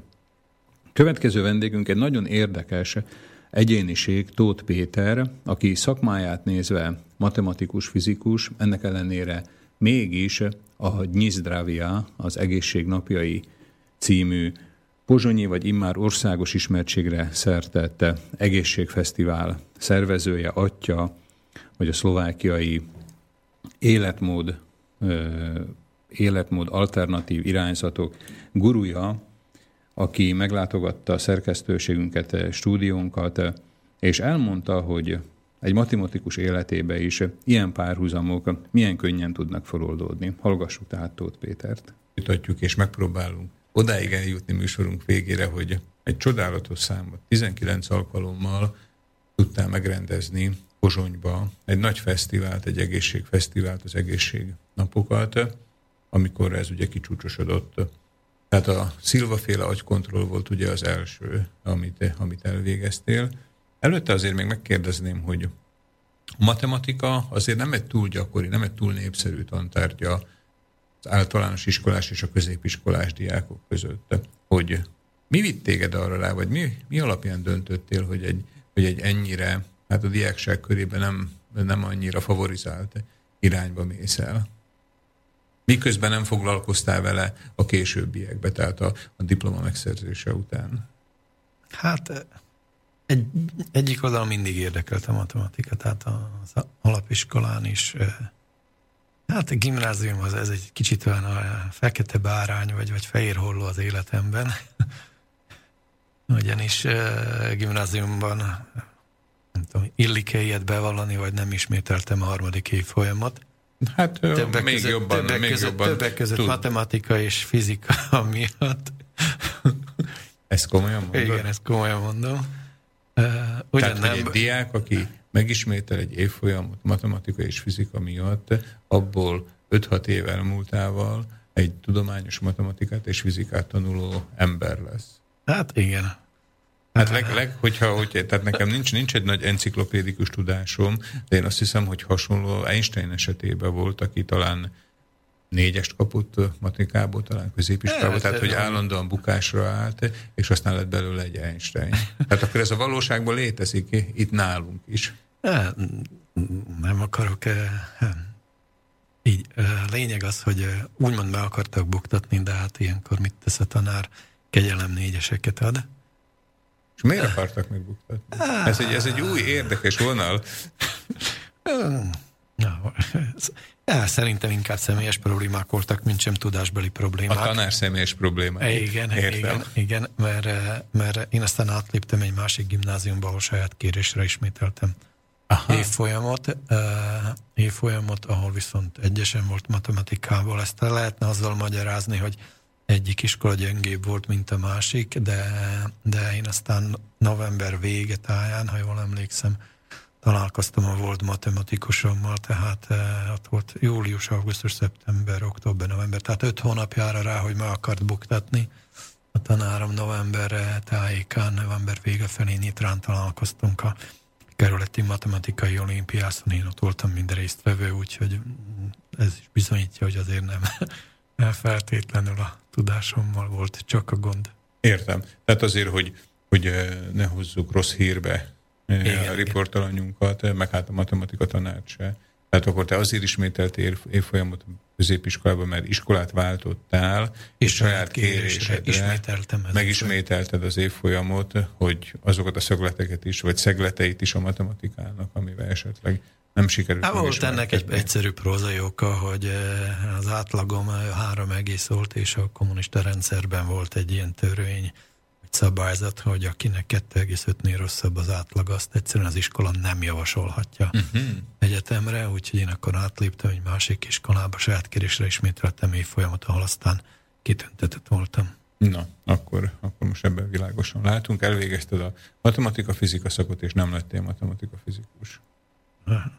Igen. Hát úgy, hogy megvan a diplomát, csak igen, nem igen. a szakmában nem igen, dolgoztál. Igen. igen.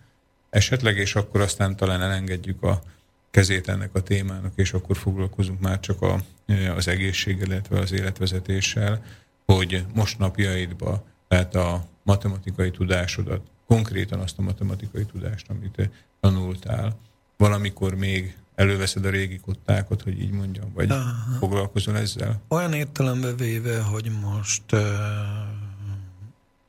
valami példatárakat számolnák, ez az annyira nem, Habár van egy-két barátom a környezetemben, ahol így, uh, hogy mondjam, akkor a szőlőt préseltük és vártuk, még kifolyik, akkor közben elemeztünk régi dolgokat. Uh, inkább a matematikai gondolkodásmódot azt mai napig is felhasználom. És ez, ez, ez az, ami például az iskolákban hiányzik, hogy hogy gondolom ez abból is ered, hogy maguk a tanítók sem igazán otthonosak a témában.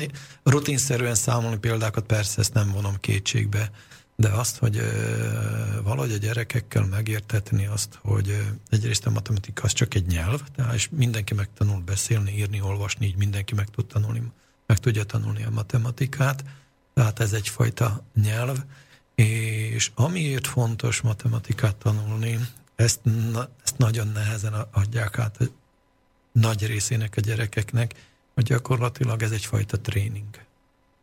Tudományosan bizonyított, biológiailag bizonyított tény, hogy azok a, a gyerekek, akik eh, tánccal foglalkoznak az iskola mellett, zenével foglalkoznak iskola mellett, esetleg matematika rökre másképp alakul ki biológiailag is az agyuk, Sőt, az is tudományosan bizonyított van már, hogy azok a gyerekek, akik több nyelvű környezetben nőnek fel, tehát akár ránk vonatkozva szlovákul, magyarul is, azoknak például a probléma megoldó képességük sokkal jobb.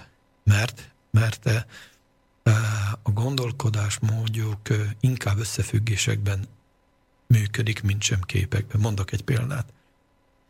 A Előtte van ez a fehér tárgy, te látod, a hallgatók nem, de ez egy rossz példát mondtam, mert szlovákul is, meg magyarul is pohár, de, de a min ülünk, az egy szék. Szlovák erre azt mondja, hogy stolicska.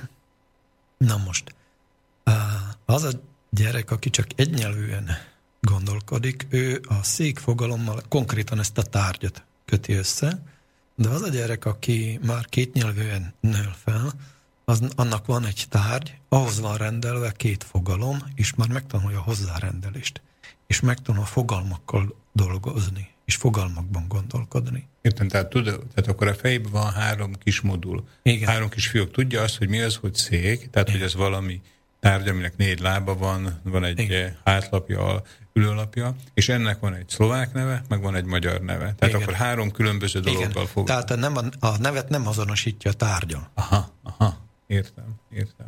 Hát, hát már fogalmakban gondolkodik. Számunkra, a szlovákiai magyarok számára talán ezek ugye mindennapos dolgok, hogy nem azonosítjuk a tárgyat a nevükkel. Igen, igen. E- ezért, ezért fontos is például az, hogy, az, hogy, hogy például itt vagyunk, szlovák környezetben, de ezért nagyon fontos a magyar iskolába járni. Nem is annyira a éltéglás mellett veregető magyarság miatt, hanem egyszerűen gyerekek jobban megtanulnak gondolkodni, mivel szlovák környezetben van, tehát kimegy az utcára, kénytelen kelletlen, még a szlovák kultúrában is benne van, de viszont az iskolában esetleg otthon megkapja a magyar gondolkodást, a magyar kultúrát, és így a kettős kultúra az, ami segít. Tehát Tóth Pétert hallottuk, aki a matematikától indult, az ezotériánál nem mondanám azt, hogy kötött ki, hanem párhuzamosan műveli a kettőt, viszont számomra legalábbis nagyon érthetően vezeti le azt, hogy a többnyelvűségbe mégis a prioritásoknak hol kéne lenniük. Ez volt Tóth Péter, matematikus, illetve az ezotéria és az egészség fesztivál guruja.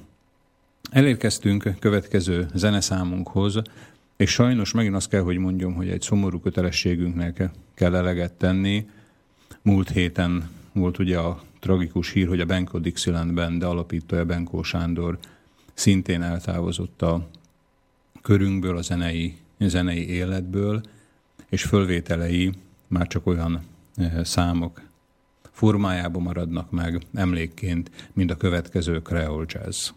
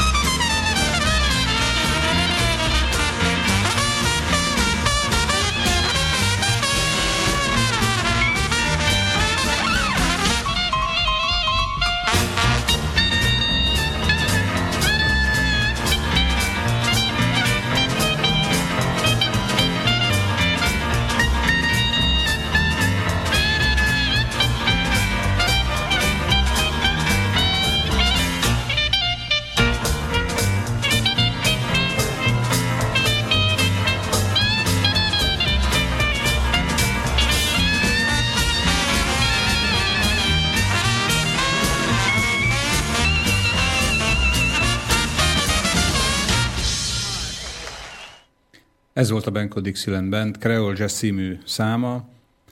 Biztos vagyok benne, hogy Benko Sándor az égi színpadon vagy az égi nézőtéren nem fogja egyáltalán e, a gyász megtörésének venni, hogyha bármelyik szilveszteri mulatságon ezt a zenét eljátszák. azok az emberek, akik hosszú évtizedeken keresztül ugyanilyen vidámságot sugárzóan hallgatták a Benko Dixieland Bandet.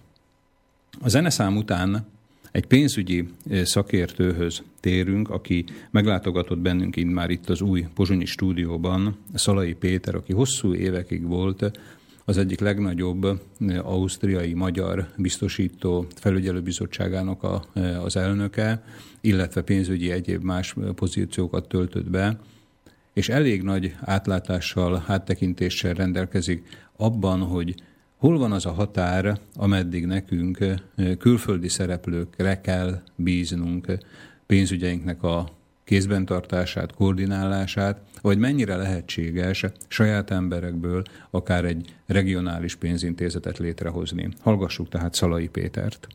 Hogy ezek például azok a dolgok, amikhez kifejezetten káros külföldi szereplőket bekapcsolni. Tehát a, annak nincs semmi értelme, hogy a, a, egy pozsonyi ember, aki Pozsonyba akar nyugdíjat kapni, az, az ne egy pozsonyi székhelyű nyugdíjintézetet válaszol partneréül, vagy pedig mondjuk, mondjuk inkább lakástakarékpénzt, tehát egy pozsonyi ember, aki itt akar építeni, vagy Dunaszerdahelyen egy, egy, egy lakást, nincs teljesen értelmetlen az előtakarékoskodást azt, azt egy olyan cégnél csinálni, amelyik a, a, amelyiknek a központja az, az nem az adott országban, jobb esetben nem is az adott településen van. Tehát, Tehát kontrollt vesztünk vele, attól nem lesz olcsóbb, hogy elmegy a pénz és visszajön.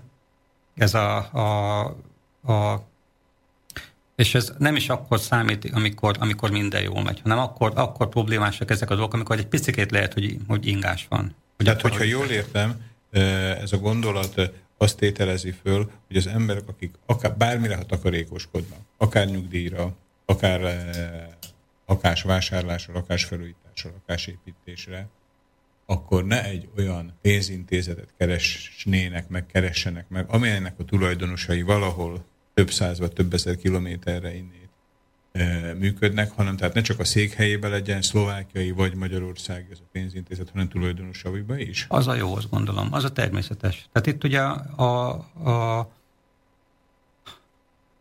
tehát ha valami megy, és jól megy, és ezt egy külföldi észreveszi, azt szerintem mindig egy szegénységi bizonyítvány annak az országnak, ahol ez a, ahol ez a dolog történik. Milyen értelemben szegénységi bizonyítvány? Hát, hogy, Tehát az, hogy nem tudta saját maga megcsinálni igen, azt, amíg igen, jól megy? Igen, igen. Tehát a, nyilván vannak, vannak uh, tehát nem kell annak úgy lennie, azt gondolom, hogy tehát nem vagyunk tökéletesek, nem arról szól dolog, hogy nekünk kell mindent kitalálni. De a, a helyes dolog az mégiscsak az, hogy tanuljunk azoktól, akik, akik, akik valamit tudnak, és aztán, aztán ha megy, akkor csináljuk utánuk. Aha. Tehát, hogy csináljunk mi egy pénzintézetet. Igen, igen, azt gondolom, hogy a, a, a Fontos persze azoknak az embereknek a szaktudása és, és jó reputációja, meg becsületessége, akik ezt csinálják, de azt feltételezve, hogy, ez egy, hogy csak, a, csak a tulajdon székhelyben van különbség, szerintem akkor mindig érdemes a hazait választani. Tehát ön el tudja képzelni azt, hogy a ma, mai világban, amikor ugye a globalizáció felé halad szinte minden, tehát a bankok is ugye vásárolják fel a nagyok a kicsiket, és kialakul néhány óriás bank, hogy ebbe a rendszerbe el lehet képzelni azt, hogy egy ország, például Szlovákia, vagy akár Szlovákián, vagy egy ország csoport, Közép-Európa, hogy kialakítanak egy saját pénzintézetet nulláról? Hát most elnézést a, a, a hitetlenkedésé, szerintem igen. Ha belegondolok, hogy az első magyarországi biztosító az Komáromba született, a, a Komáromi Bátorságosító Társaság névre hallgatott. Komáromi Bátorságosító? Így van, Aha. Bátorságosító Intézet, ez volt a neve. És Milyen jó szó ez, bátorságosító. Igen, igen. Ez, a, a... ez akár lehetne most egy igen. Nem akarom azt mondani, hogy egy vodka reklám is, de ugye ami bátorságot ad.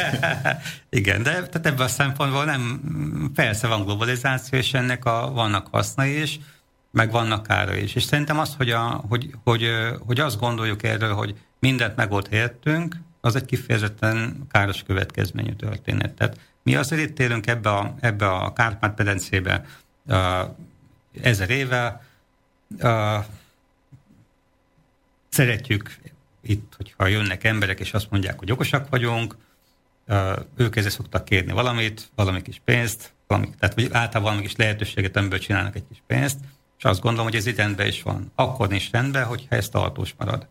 Ez a, ez a történet, és, a, és elisztük azt, hogy mi ehhez nem értünk. Pedig itt, itt dolgozunk ezeknél a cégeknél, a menedzsmentek magyarok, az, tan, nyilván van egy, van, egy, van egy tanulási folyamat, amit, ami, ami, uh, ami más egy, egy, egy multinacionális cégnél, mint egy, egy, egy, egy helyénél, de azt gondolom, hogy ebből a szempontból a, az a fajta uh, tudástöblet, ami most uh, folyamatosan áramolhat, az pont a globalizáció miatt már nincsen meg. Tehát kinyílt a világ, vannak Értem. konferenciák, van internet. Uh, értem, vagy legalábbis úgy gondolom, hogy értem. Tehát a mi rádiónkban, úgy a Szabad Rádió adón, többször elhangzik az a, az a mondat, hogy ugye ez idáig bankok általi megszállás alatt voltunk, most meg a bankok általi megszállás alatt. És hogyha jól értem az ön szavait, ön azt mondja, hogy ezt nem szabad, vagy nem kéne egy tartós állapotként fölfognunk, hogy mi itt külföldi bankok idézőjelben megszállása alatt élünk, hanem tanuljuk el tőlük azt, amit ő, ők jók, szépek, nagyok és erősek lettek, és utána próbáljuk ezt mi a saját embereinkkel megvalósítani. Azt gondolom, hogy igen. A, ez arról, mindig voltak a, a világban olyan iparágak, olyan uh, tevékenységek, amik jobban fizettek, jobban megtérültek. A pénzügy mindig ilyen volt például. Uh, ha megnézem most a magyarországi foglalkozási fizetési statisztikákat, akkor a pénzügyi biztosítási üzleták torony magasan ott áll az élen. Feltételezem, hogy a Szlovákiában sincsen más ez a történet. Jól keresnek még az informatikusok, a mérnökök egyre jobban, hál' Istennek, de a pénzügyesek azok mindig ott vannak azért. A kereskedők is jól szoktak keresni, ugye ott nem arról, tehát a, ha jó, gyorsan forog a pénz, az mindig jó, hogyha az ember jól áraz. És, a, a, a, és nincs csak igazából arra, hogy azt gondoljuk, hogy ezt mi nem tudjuk csinálni. Csak talán hinni kell benne, hogy mi magunk is meg tudjuk valósítani azt, amit esetleg mások előttünk már megmutattak, hogy hogy is működik. Talán a különbség csak annyi, hogy Szalai Péter is elmondta, hogy saját emberekkel, saját helyen, saját bizalomból. Szalai Péterrel készült beszélgetésünkből hangzott el részlet, Szalai Péter biztosítási, pénzügyi és főképpen a nyugdíjügyeknek is szakértője Budapestről látogatott meg bennünket. Következő vendégünk Ideje nagy részét szintén Magyarországon tölti a Kotolányi János Egyetemen tanszékvezető tanárként dr. Bordás Sándor, aki elsősorban pszichológusként ismert, viszont pszichológusként ugyanúgy eh, áttevez a szociológia vizeire, és egy nagy eh, kutatást mutatott be nálunk itt, egy nagy kutatás eredményeit eh, mondta el itt a műsorban, amelynek része volt az is, amit megbeszéltünk, hogy a nemzetek, országok közti konfliktusoknál nem csak a győzők, hanem a legyőzöttekbe is valamiféle erő munkálkodik a revánsnak az ereje, és ez sajnos kimutatható, hát ugye a mi nemzetközösségünk, a magyar, illetve a velünk együtt élő szlovák nemzetközösség közötti közelmúlt egyes történéseiben. Hallgassuk Bordás doktor urat. Egy kicsit áthozzuk a szlovákiai magyar belkekbe, ugyanis felteszik az ember a kérdést az, hogy miért volt különösen 89 után a, miért romlott le a szlovák-magyar viszony, és miért vált ennyire ellenséges helyzetté bizonyos területek, ahogy látjuk területeken, oktatásügy, egészségügy, szociális ügy, sorolhatnánk sokat, területi fel, átrendeződések, stb. Hát emögött is én pszichológusként egy nagyon komoly revansot látok a szlovákok részéről, ugyanis mi tagadás ez az osztrák-magyar monarchia ideje alatt a szlovákok egy 57 év, tehát történelmileg kimutatható 57 év traumán mentek keresztül, amit a az osztrák-magyar monarchia ide alatt a magyaroktól elszenvedtek. Ezt az agresszív kód című könyvemben elég aprólékosan kigyűjtöttem, hogy melyek voltak ezek a traumák, és én úgy látom, úgy láttam, hogy valójában a későbbi időszak, tehát itt a 80, a 90-es évek közepe, vége, majd a 2000-es évek is, sőt, ami most is bizonyos értelemben talán egy kicsit már árnyaltabb formában zajlik, ez egy revans, és itt a szlovákiai magyarokon vesznek revansot, és ennek, a, vele, ennek az áldozatai bizonyos értelemben a itt élő szlovákiai magyarok. Tehát ha tetszik, ha nem, ezt ki kell mondani. Tehát most, hogy per pillanat ugye a migráns válságnak köszönhetően a két ország kapcsolata bizonyos értelemben javult, de messze menően nincsenek megoldva azok a problémák, amelyek továbbra is feszítik ezt a kérdést, és ezek a történelemből fakadnak.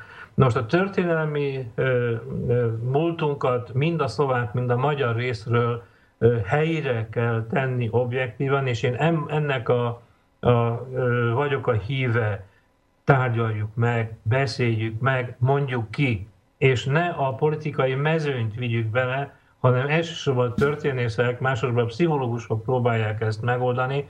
Ha a politikusok kezébe kerül, akkor ebből mindig baj van. Tehát ez, ez nem a politikai elitre tartozik, ez a szakmára tartozik, hogy ezt feltárni. Az már egy másik kérdés, hogy az itt kapott eredményeket, amelyeket a tárgyalásokból, kutatásokból felszínre hoz a kutató, azt átadja annak a politikai elitnek, aki ezt objektíven tudja kezelni. Tehát és elfogulatlanul kezelni. Tehát és nem mondjuk így, hogy talán hatásvadász módra és kicsit populista módjára próbálja kezelni, mert én azt hiszem, hogy itt a, a lényeg a megbékélés, és, és a jövőt nézve az, hogy feltárva a problémáinkat, traumáinkat, amit közösen okoztunk egymásnak, azt próbáljuk meg abba a korba elhelyezni, nem már abba a korba, és abba a korba szemlélve a mai megoldásokkal tovább lépve helyrehozni a történelmi múltat. Lehet-e? Ugye? Nekem ilyen kicsit lehet naív elképzeléseim vannak, ezért indultam el a kutatásba, ezért kezdtem bele a különböző konfliktus megoldó programokba is. 57 év traumájáért vett revans, ez volt talán az egyik hangsúly, de úgy gondolom, abban egyetértünk hallgatóinkkal is, hogy a legnagyobb hangsúly azon kell, hogy legyen, hogy azok a problémák, azok a traumák, amelyet egymásnak okoztunk, hogy ezt milyen módon tudjuk helyre tenni, és Bordás doktor szavait felidézve, ugye ez a helyretevés nem okvetlenül és elsődlegesen politikai megközelítés vagy politikai közbelépést jelente, hanem azt, hogy szakemberek, mint például a vendégünk Bordás doktor is azt ide sorolhatjuk, kidolgoznak egy receptet, egy elképzelés javaslatot, amit aztán ezután már a politikusok egymás között bízunk benne, hogy sikerrel tudnak megoldani, sikerrel tudnak véghöz vinni. Sajnos a Bordás doktorral folytatott beszélgetés során egy másik meglepő jelenségre is fölhívta a figyelmünket, mégpedig azt arra, amikor a kisebbségi társadalom megpróbál egy olyan környezetbe, ahol a többség egy anyagi jólétet, egy anyagi biztonságot jelenthet számára, még gyorsabban asszimilálódni, még gyorsabban beolvadni a többségbe. Egy jugoszláviai példán vezette le számunkra a vendégünk, hallgassuk most ismét, ismét Bordás doktor urat.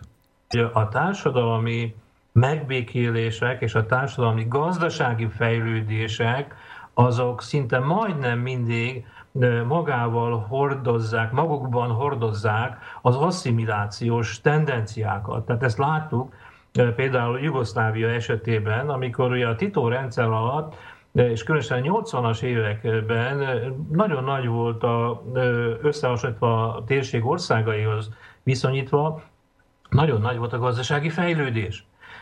És, Nem gondolom a... hallgatóink részéről még sokan emlékeznek erre, ugye, hogy Jugoszláviában megérte járni, tehát már csak a vásárlás szempontjából is. Így van, és nem beszélve arról a viszonylag demokratikusan működő országról összehasonlítva mondjuk a Szovjetunió berkeiben lévő rendszerrel, akkor azt láttuk, hogy a vegyes házasságok száma megnövekedett, például Vajdaságban. Tehát a, a Tito rendszer alatt nagyon magas volt a vegyes házasságok száma, mert úgy gondolták, hogy a gazdasági előmenettel a fontos, és nem az, hogy most én éppen magyar vagyok, de nem fogok elvenni egy szegény magyar lányt, hanem majd elveszek egy gazdag szerb lányt, akivel tudok fejlődni, mert nem jelentett semmit a nemzeti hovatartozás kérdése. Probléma akkor lett, amikor kitört ugye a polgárháború, és akkor hirtelen na, rengeteg házasság szétesett, vegyes házasságok estek szét, sajnos a baráti körömből is elég sokan ennek estek áldozatul, akik vegyes házasságba kerültek annak idején, hogy a nemzeti hovatartozás kérdése felerősödött. Tehát ez még házasságok szintjén is kimutatható, tehát hogy egy talán sértően nem szeretném magam kifejezni, tehát egy azonos nemzetiségű házastárs jobban kitart kritikus helyzetben is, tehát egy politikailag kritikus helyzetben, mint egy ellenkező nemzetiségű házastársakról, hogyha van Jugoszláviában ez volt a példa. Tehát ez megvolt, tehát Jugoszláviában konkrét példák voltak. Konkrét példák voltak Jugoszláviában ezzel kapcsolatban, és most jelenleg is, hogyha nézzük, akkor a vajdasági magyarok nagyon elutasítóak a, a szervekkel szemben. És is ennyire, ott... ennyire, erő, ennyire föl tud erősödni a nemzeti hovatartozás, vagy pedig a nem két nemzet közötti különbség egy kritikus helyzetbe? Igen, igen, teljesen kiéleződik, és nagyon kevés helyzetben tud felülkerekedni az ember ezen a szemléleten, akkor, amikor ez, ez pániknak is felfogható, akkor, amikor mondjuk a többségi nemzet részéről veszélyeztetve érzi magát. Hát gondoljunk csak bele 1991-92-ben, amikor a magyar, magyarsági magyar fiatal embereket golyófogónak vitték el a jugoszláv polgárháborúba és hát ennek a legnagyobb áldozatai ugye a magyarok voltak, egy szempontból a vajdasági magyarok, hát el kell menni szabad kell meg lehet látni a temetőket, hogy milyen sok sírral lehet találkozni magyar embereknek a sírjaival, akik a jugoszláv polgárháborúba estek áldozatul kimondottan azért, mert hát olyan helyzetbe hozták őket, amiből nem volt. Amiből nem volt kiút. Mi bízunk benne, hogy ilyen problémás helyzetekben is, tehát amikor egy párkapcsolatban az lenne esetleg a döntő, hogy ki milyen nemzetiségű, hogy egy erős, szereteten, szerelmen nyúló alap ilyen akadályokat is, kritikus helyzetekbe jelentkező akadályokat is át tud hidalni. De mi van akkor, ha nem? Így átúszunk Bordás Sándor doktor, tanszékvezető egyetemi tanár előadása után Bolemant Éva, a 2015-ös év FEG gyakran ismételt kérdések műsorának legutóbbi vendégéhez, aki coach, életvezetési tanácsadó, Megmondom őszintén, számomra ez egy kicsit új terület volt, tehát nem sokat hallottam erről, főleg akkor, amikor, akkor lepődtem meg, amikor Bolemant Éva azt mondta, hogy a kócsok, tehát ezek az életvezetési tanácsadók, ezek, ezek nem adnak igazából klasszikus értelembe vett tanácsot, hanem inkább kérdéseket tesznek föl, és így vezetik rá kliensüket a megoldásra. De hallgassuk inkább az avatottabbat, Bolemant Évát. Tehát amikor el, eljön az ügyfél, akkor tájékoztatjuk őt arról, illetve megkérdezzük, hogy mit, mik az elvárásai, mit vár ettől az üléstől. Itt kiderül az, hogy, hogy mit szeretne, és akkor itt ugye elmondjuk azt, hogy tanácsot nem várhat tőlünk, hanem egy olyan támogatást, amikor mellette állunk végig az úton, amin, amin Na, és akkor nézzük most menni. ezt a konkrét eset. Mert nekem szem, még mindig megfoghatatlan egy kicsit ez, hogy tanácsot adunk, de igen, segítünk. Igen, igen. Elmentünk a hölgy, vagy igen, igen. túlsúlyos, és akkor mi történt? Igen. Tehát tisztázzuk, megismerkedünk, tisztázunk, megbeszéljük, hogy ez egy munkafolyamat, amin dolgozni fogunk, tisztázzuk azt is, hogy mennyit fog érte fizetni, mennyi, milyen id, mennyi ideig fog lesz nálunk, mennyi ideig fog tartani ez, és miután ezt tisztáztuk, és hogy mik le, mik, mi lesz az, amin, amit csinálni fogunk, ezután ö, ugye elkezdünk a kimondottan a célon dolgozni. Természetesen nem úgy tesszük fel a kérdést az ügyfélnek, hogy mi a célja. Mert hogy ez igazából nincs a szótárunkban általában. Hanem ö, azt, azt kérdezzük, hogy min szeretne ma gondolkodni, mi az, amin elgondolkodna, mi az, amivel bennünket megkeresett ma. Mondjuk maradjunk ennél a mhm. konkrét uh-huh. ügyfél, és aki a túlsúlyosság. Igen, és yeah. mondja, igen. És akkor ebből indulunk ki. Ö, nyitott kérdéseket, nyílt kérdésekkel dolgozunk, tehát nem zárt kérdésekkel. Hát mondok példát. Ö, nem azt mondjuk, hogy, hogy gondolkodott már azon, hogy, hogy lefogyna, hanem azt mondjuk, mit szeretne tenni. Tehát, hogy, Tehát, ne lehessen igen nem. Igen, ne lehessen yeah. igen nemmel válaszolni. Ö, nagyon fontos az, hogy, hogy ne, ne olyan kérdéseket tegyünk föl, mi kócsok, amivel azt szeretnénk, tehát nekünk ne legyen célunk, nekünk ne, ne legyen olyasmi, ne akarjuk elérni azt, amit mi szeretnénk. Ugyanis mi emberek, nem csak a kócsok, hanem mi emberek úgy működünk, hogy meghallgatunk egy problémát, vagy egy élethelyzetet, azonnal van néhány ötletünk, hogy azon, hogy lehet segíteni. Mi lenne a megoldás annak a másiknak. Na itt kell a kócsnak nagyon vigyáznia, hogy ne menjen bele egy ilyen dologba. Tehát ő teljesen függetlenül attól az embertől nem oldja a dolgokat. Csak hanem kérdez. mit csinál? Csak kérdez. Csak kérdez, Igen, értem. csak kérdez nyílt kérdéseket tesz föl, és az ügyfél válaszol. Az ügyfél pontosan tudja, hogy, hogy ő mit akar, hogy mik a lehetőségei, hogy mi van ő neki a, a lehetőségei között, amit lépni tud. Csak azért nem lépi meg, mert, mert nem meri, fél, az, fél a megítéléstől, fél, fél valamitől, tehát hogy nem lépi meg ezeket a dolgokat, szenved, el se tudja képzelni, hogy megtegye. De ezekkel a kérdésekkel lépésről lépésre előbbre jut. Tehát először a kérdések arra irányulnak, hogy pontosan mit is szeretne, mit is akar. Itt ugye, amikor sikerül meghatároznunk a célt, jelen esetben például azt, hogy, hogy Valamilyen fogyás legyen, ugye, vagy testsúlycsökkenés. Igen, igen, hogy mit is, pontosan mit is akar. Mert ugye nagyon sokszor eljutunk a le, le akarok fogyni 5 kilótól, eljutunk ahhoz, hogy munkahelyet kell változtatnom.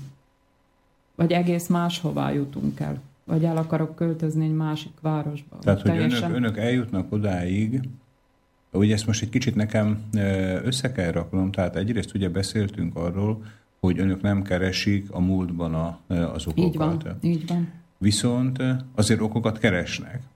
Ö, nem, nem keresünk okokat, mert abban a pillanatban, amikor okot, okra kérdeznénk rá, az ügyfél védekező állásba vonulna. Tehát amikor mi nem kérdezzük meg azt, hogy és miért, miért nem fogyott le eddig, ilyen szóba se jöhet. Mert akkor védekező, ezt mindjárt így reagálnánk, hogy védekezünk tehát megvédjük önmagunkat attól, hogy ne gondoljanak rólunk valami rosszat a többiek, hogy miért nem fogytunk eddig le. Tehát mi a hogyannal, hogy tudja elképzelni, mi az, amit el tud képzelni, hol látja magát. Értem, tehát, tehát ezekkel a beszéltették a, a klienst, van, ugye? Így van. És utána önök, így akkor önökbe is ugye kialakul egy kép a, a kliensnek az életviteléről talán. Ö, igen, természetesen, hogy a coach figyel, empatikus, figyeli a kliensnek az összes mondatát, mindent, amit mond, és jegyzetelni is szoktam én is, tehát jegyzetel a coach, azért, hogy, hogy ami elhangzik, tehát ő igazából tükrözi vissza az ügyfél felé azt, ami tőle elhangzott. A coach nem talál ki új dolgokat, nem mondott, nem találja ki a megoldásokat, vagy jó ötleteket, nem ad ötleteket ahhoz, hogy én így csinálom, vagy én a te helyedben ezt tenném, vagy én, amikor ebben a helyzetben voltam, így csináltam, mert azok az én megoldásaim voltak. Hogyha abban a pillanatban, ahogy mi mondanánk, egy, fölvetnénk egy megoldást, az ügyfél belekapaszkodna, mert az könnyebb. Uh-huh. Belekapaszkodna, és megpróbálná lehet, hogy azt a megoldást választani. Tehát önök, önök egy olyan környezetet vagy helyzetet akarnak teremteni, amikor az ügyfél saját maga jön rá arra, Így hogy van. mi lenne a számára a jó? Így van. És Így akkor van. ehhez a helyzethez úgy jutnak el, hogy beszéltetik a klienst. Így van, kérdés, Aha. csak kérdez. A coach csak kérdez, és nagyon egyszerűeket kérdez. Uh-huh. Uh-huh. Tehát Igen? maguk, maguk elvezetik a klienst saját szavaival, vagy a saját gondolatait kell, hogy ő rendezze egy olyan sorrendbe, hogy maga mondja ki, ami megoldás lenne talán így számára. Van. Így van, pontosan. Uh-huh. Ez azért amikor, megművészet, nem? Ö, igen, ez nem könnyű. Ez nem könnyű, de nagyon hatásos, nagyon-nagyon jó, jó dolog. Boleman Tévát hallottuk, a szlovákiai, vagy pedig a szlovákiai magyar coaching, mondhatjuk így, egyik úttörőjét. A továbbiakban is még pár mondat erejéig maradunk, vagy igénybe vesszük Boleman Téva segítségét, aki talán így a műsor végére egy kis édességgel is kedveskedik számunkra.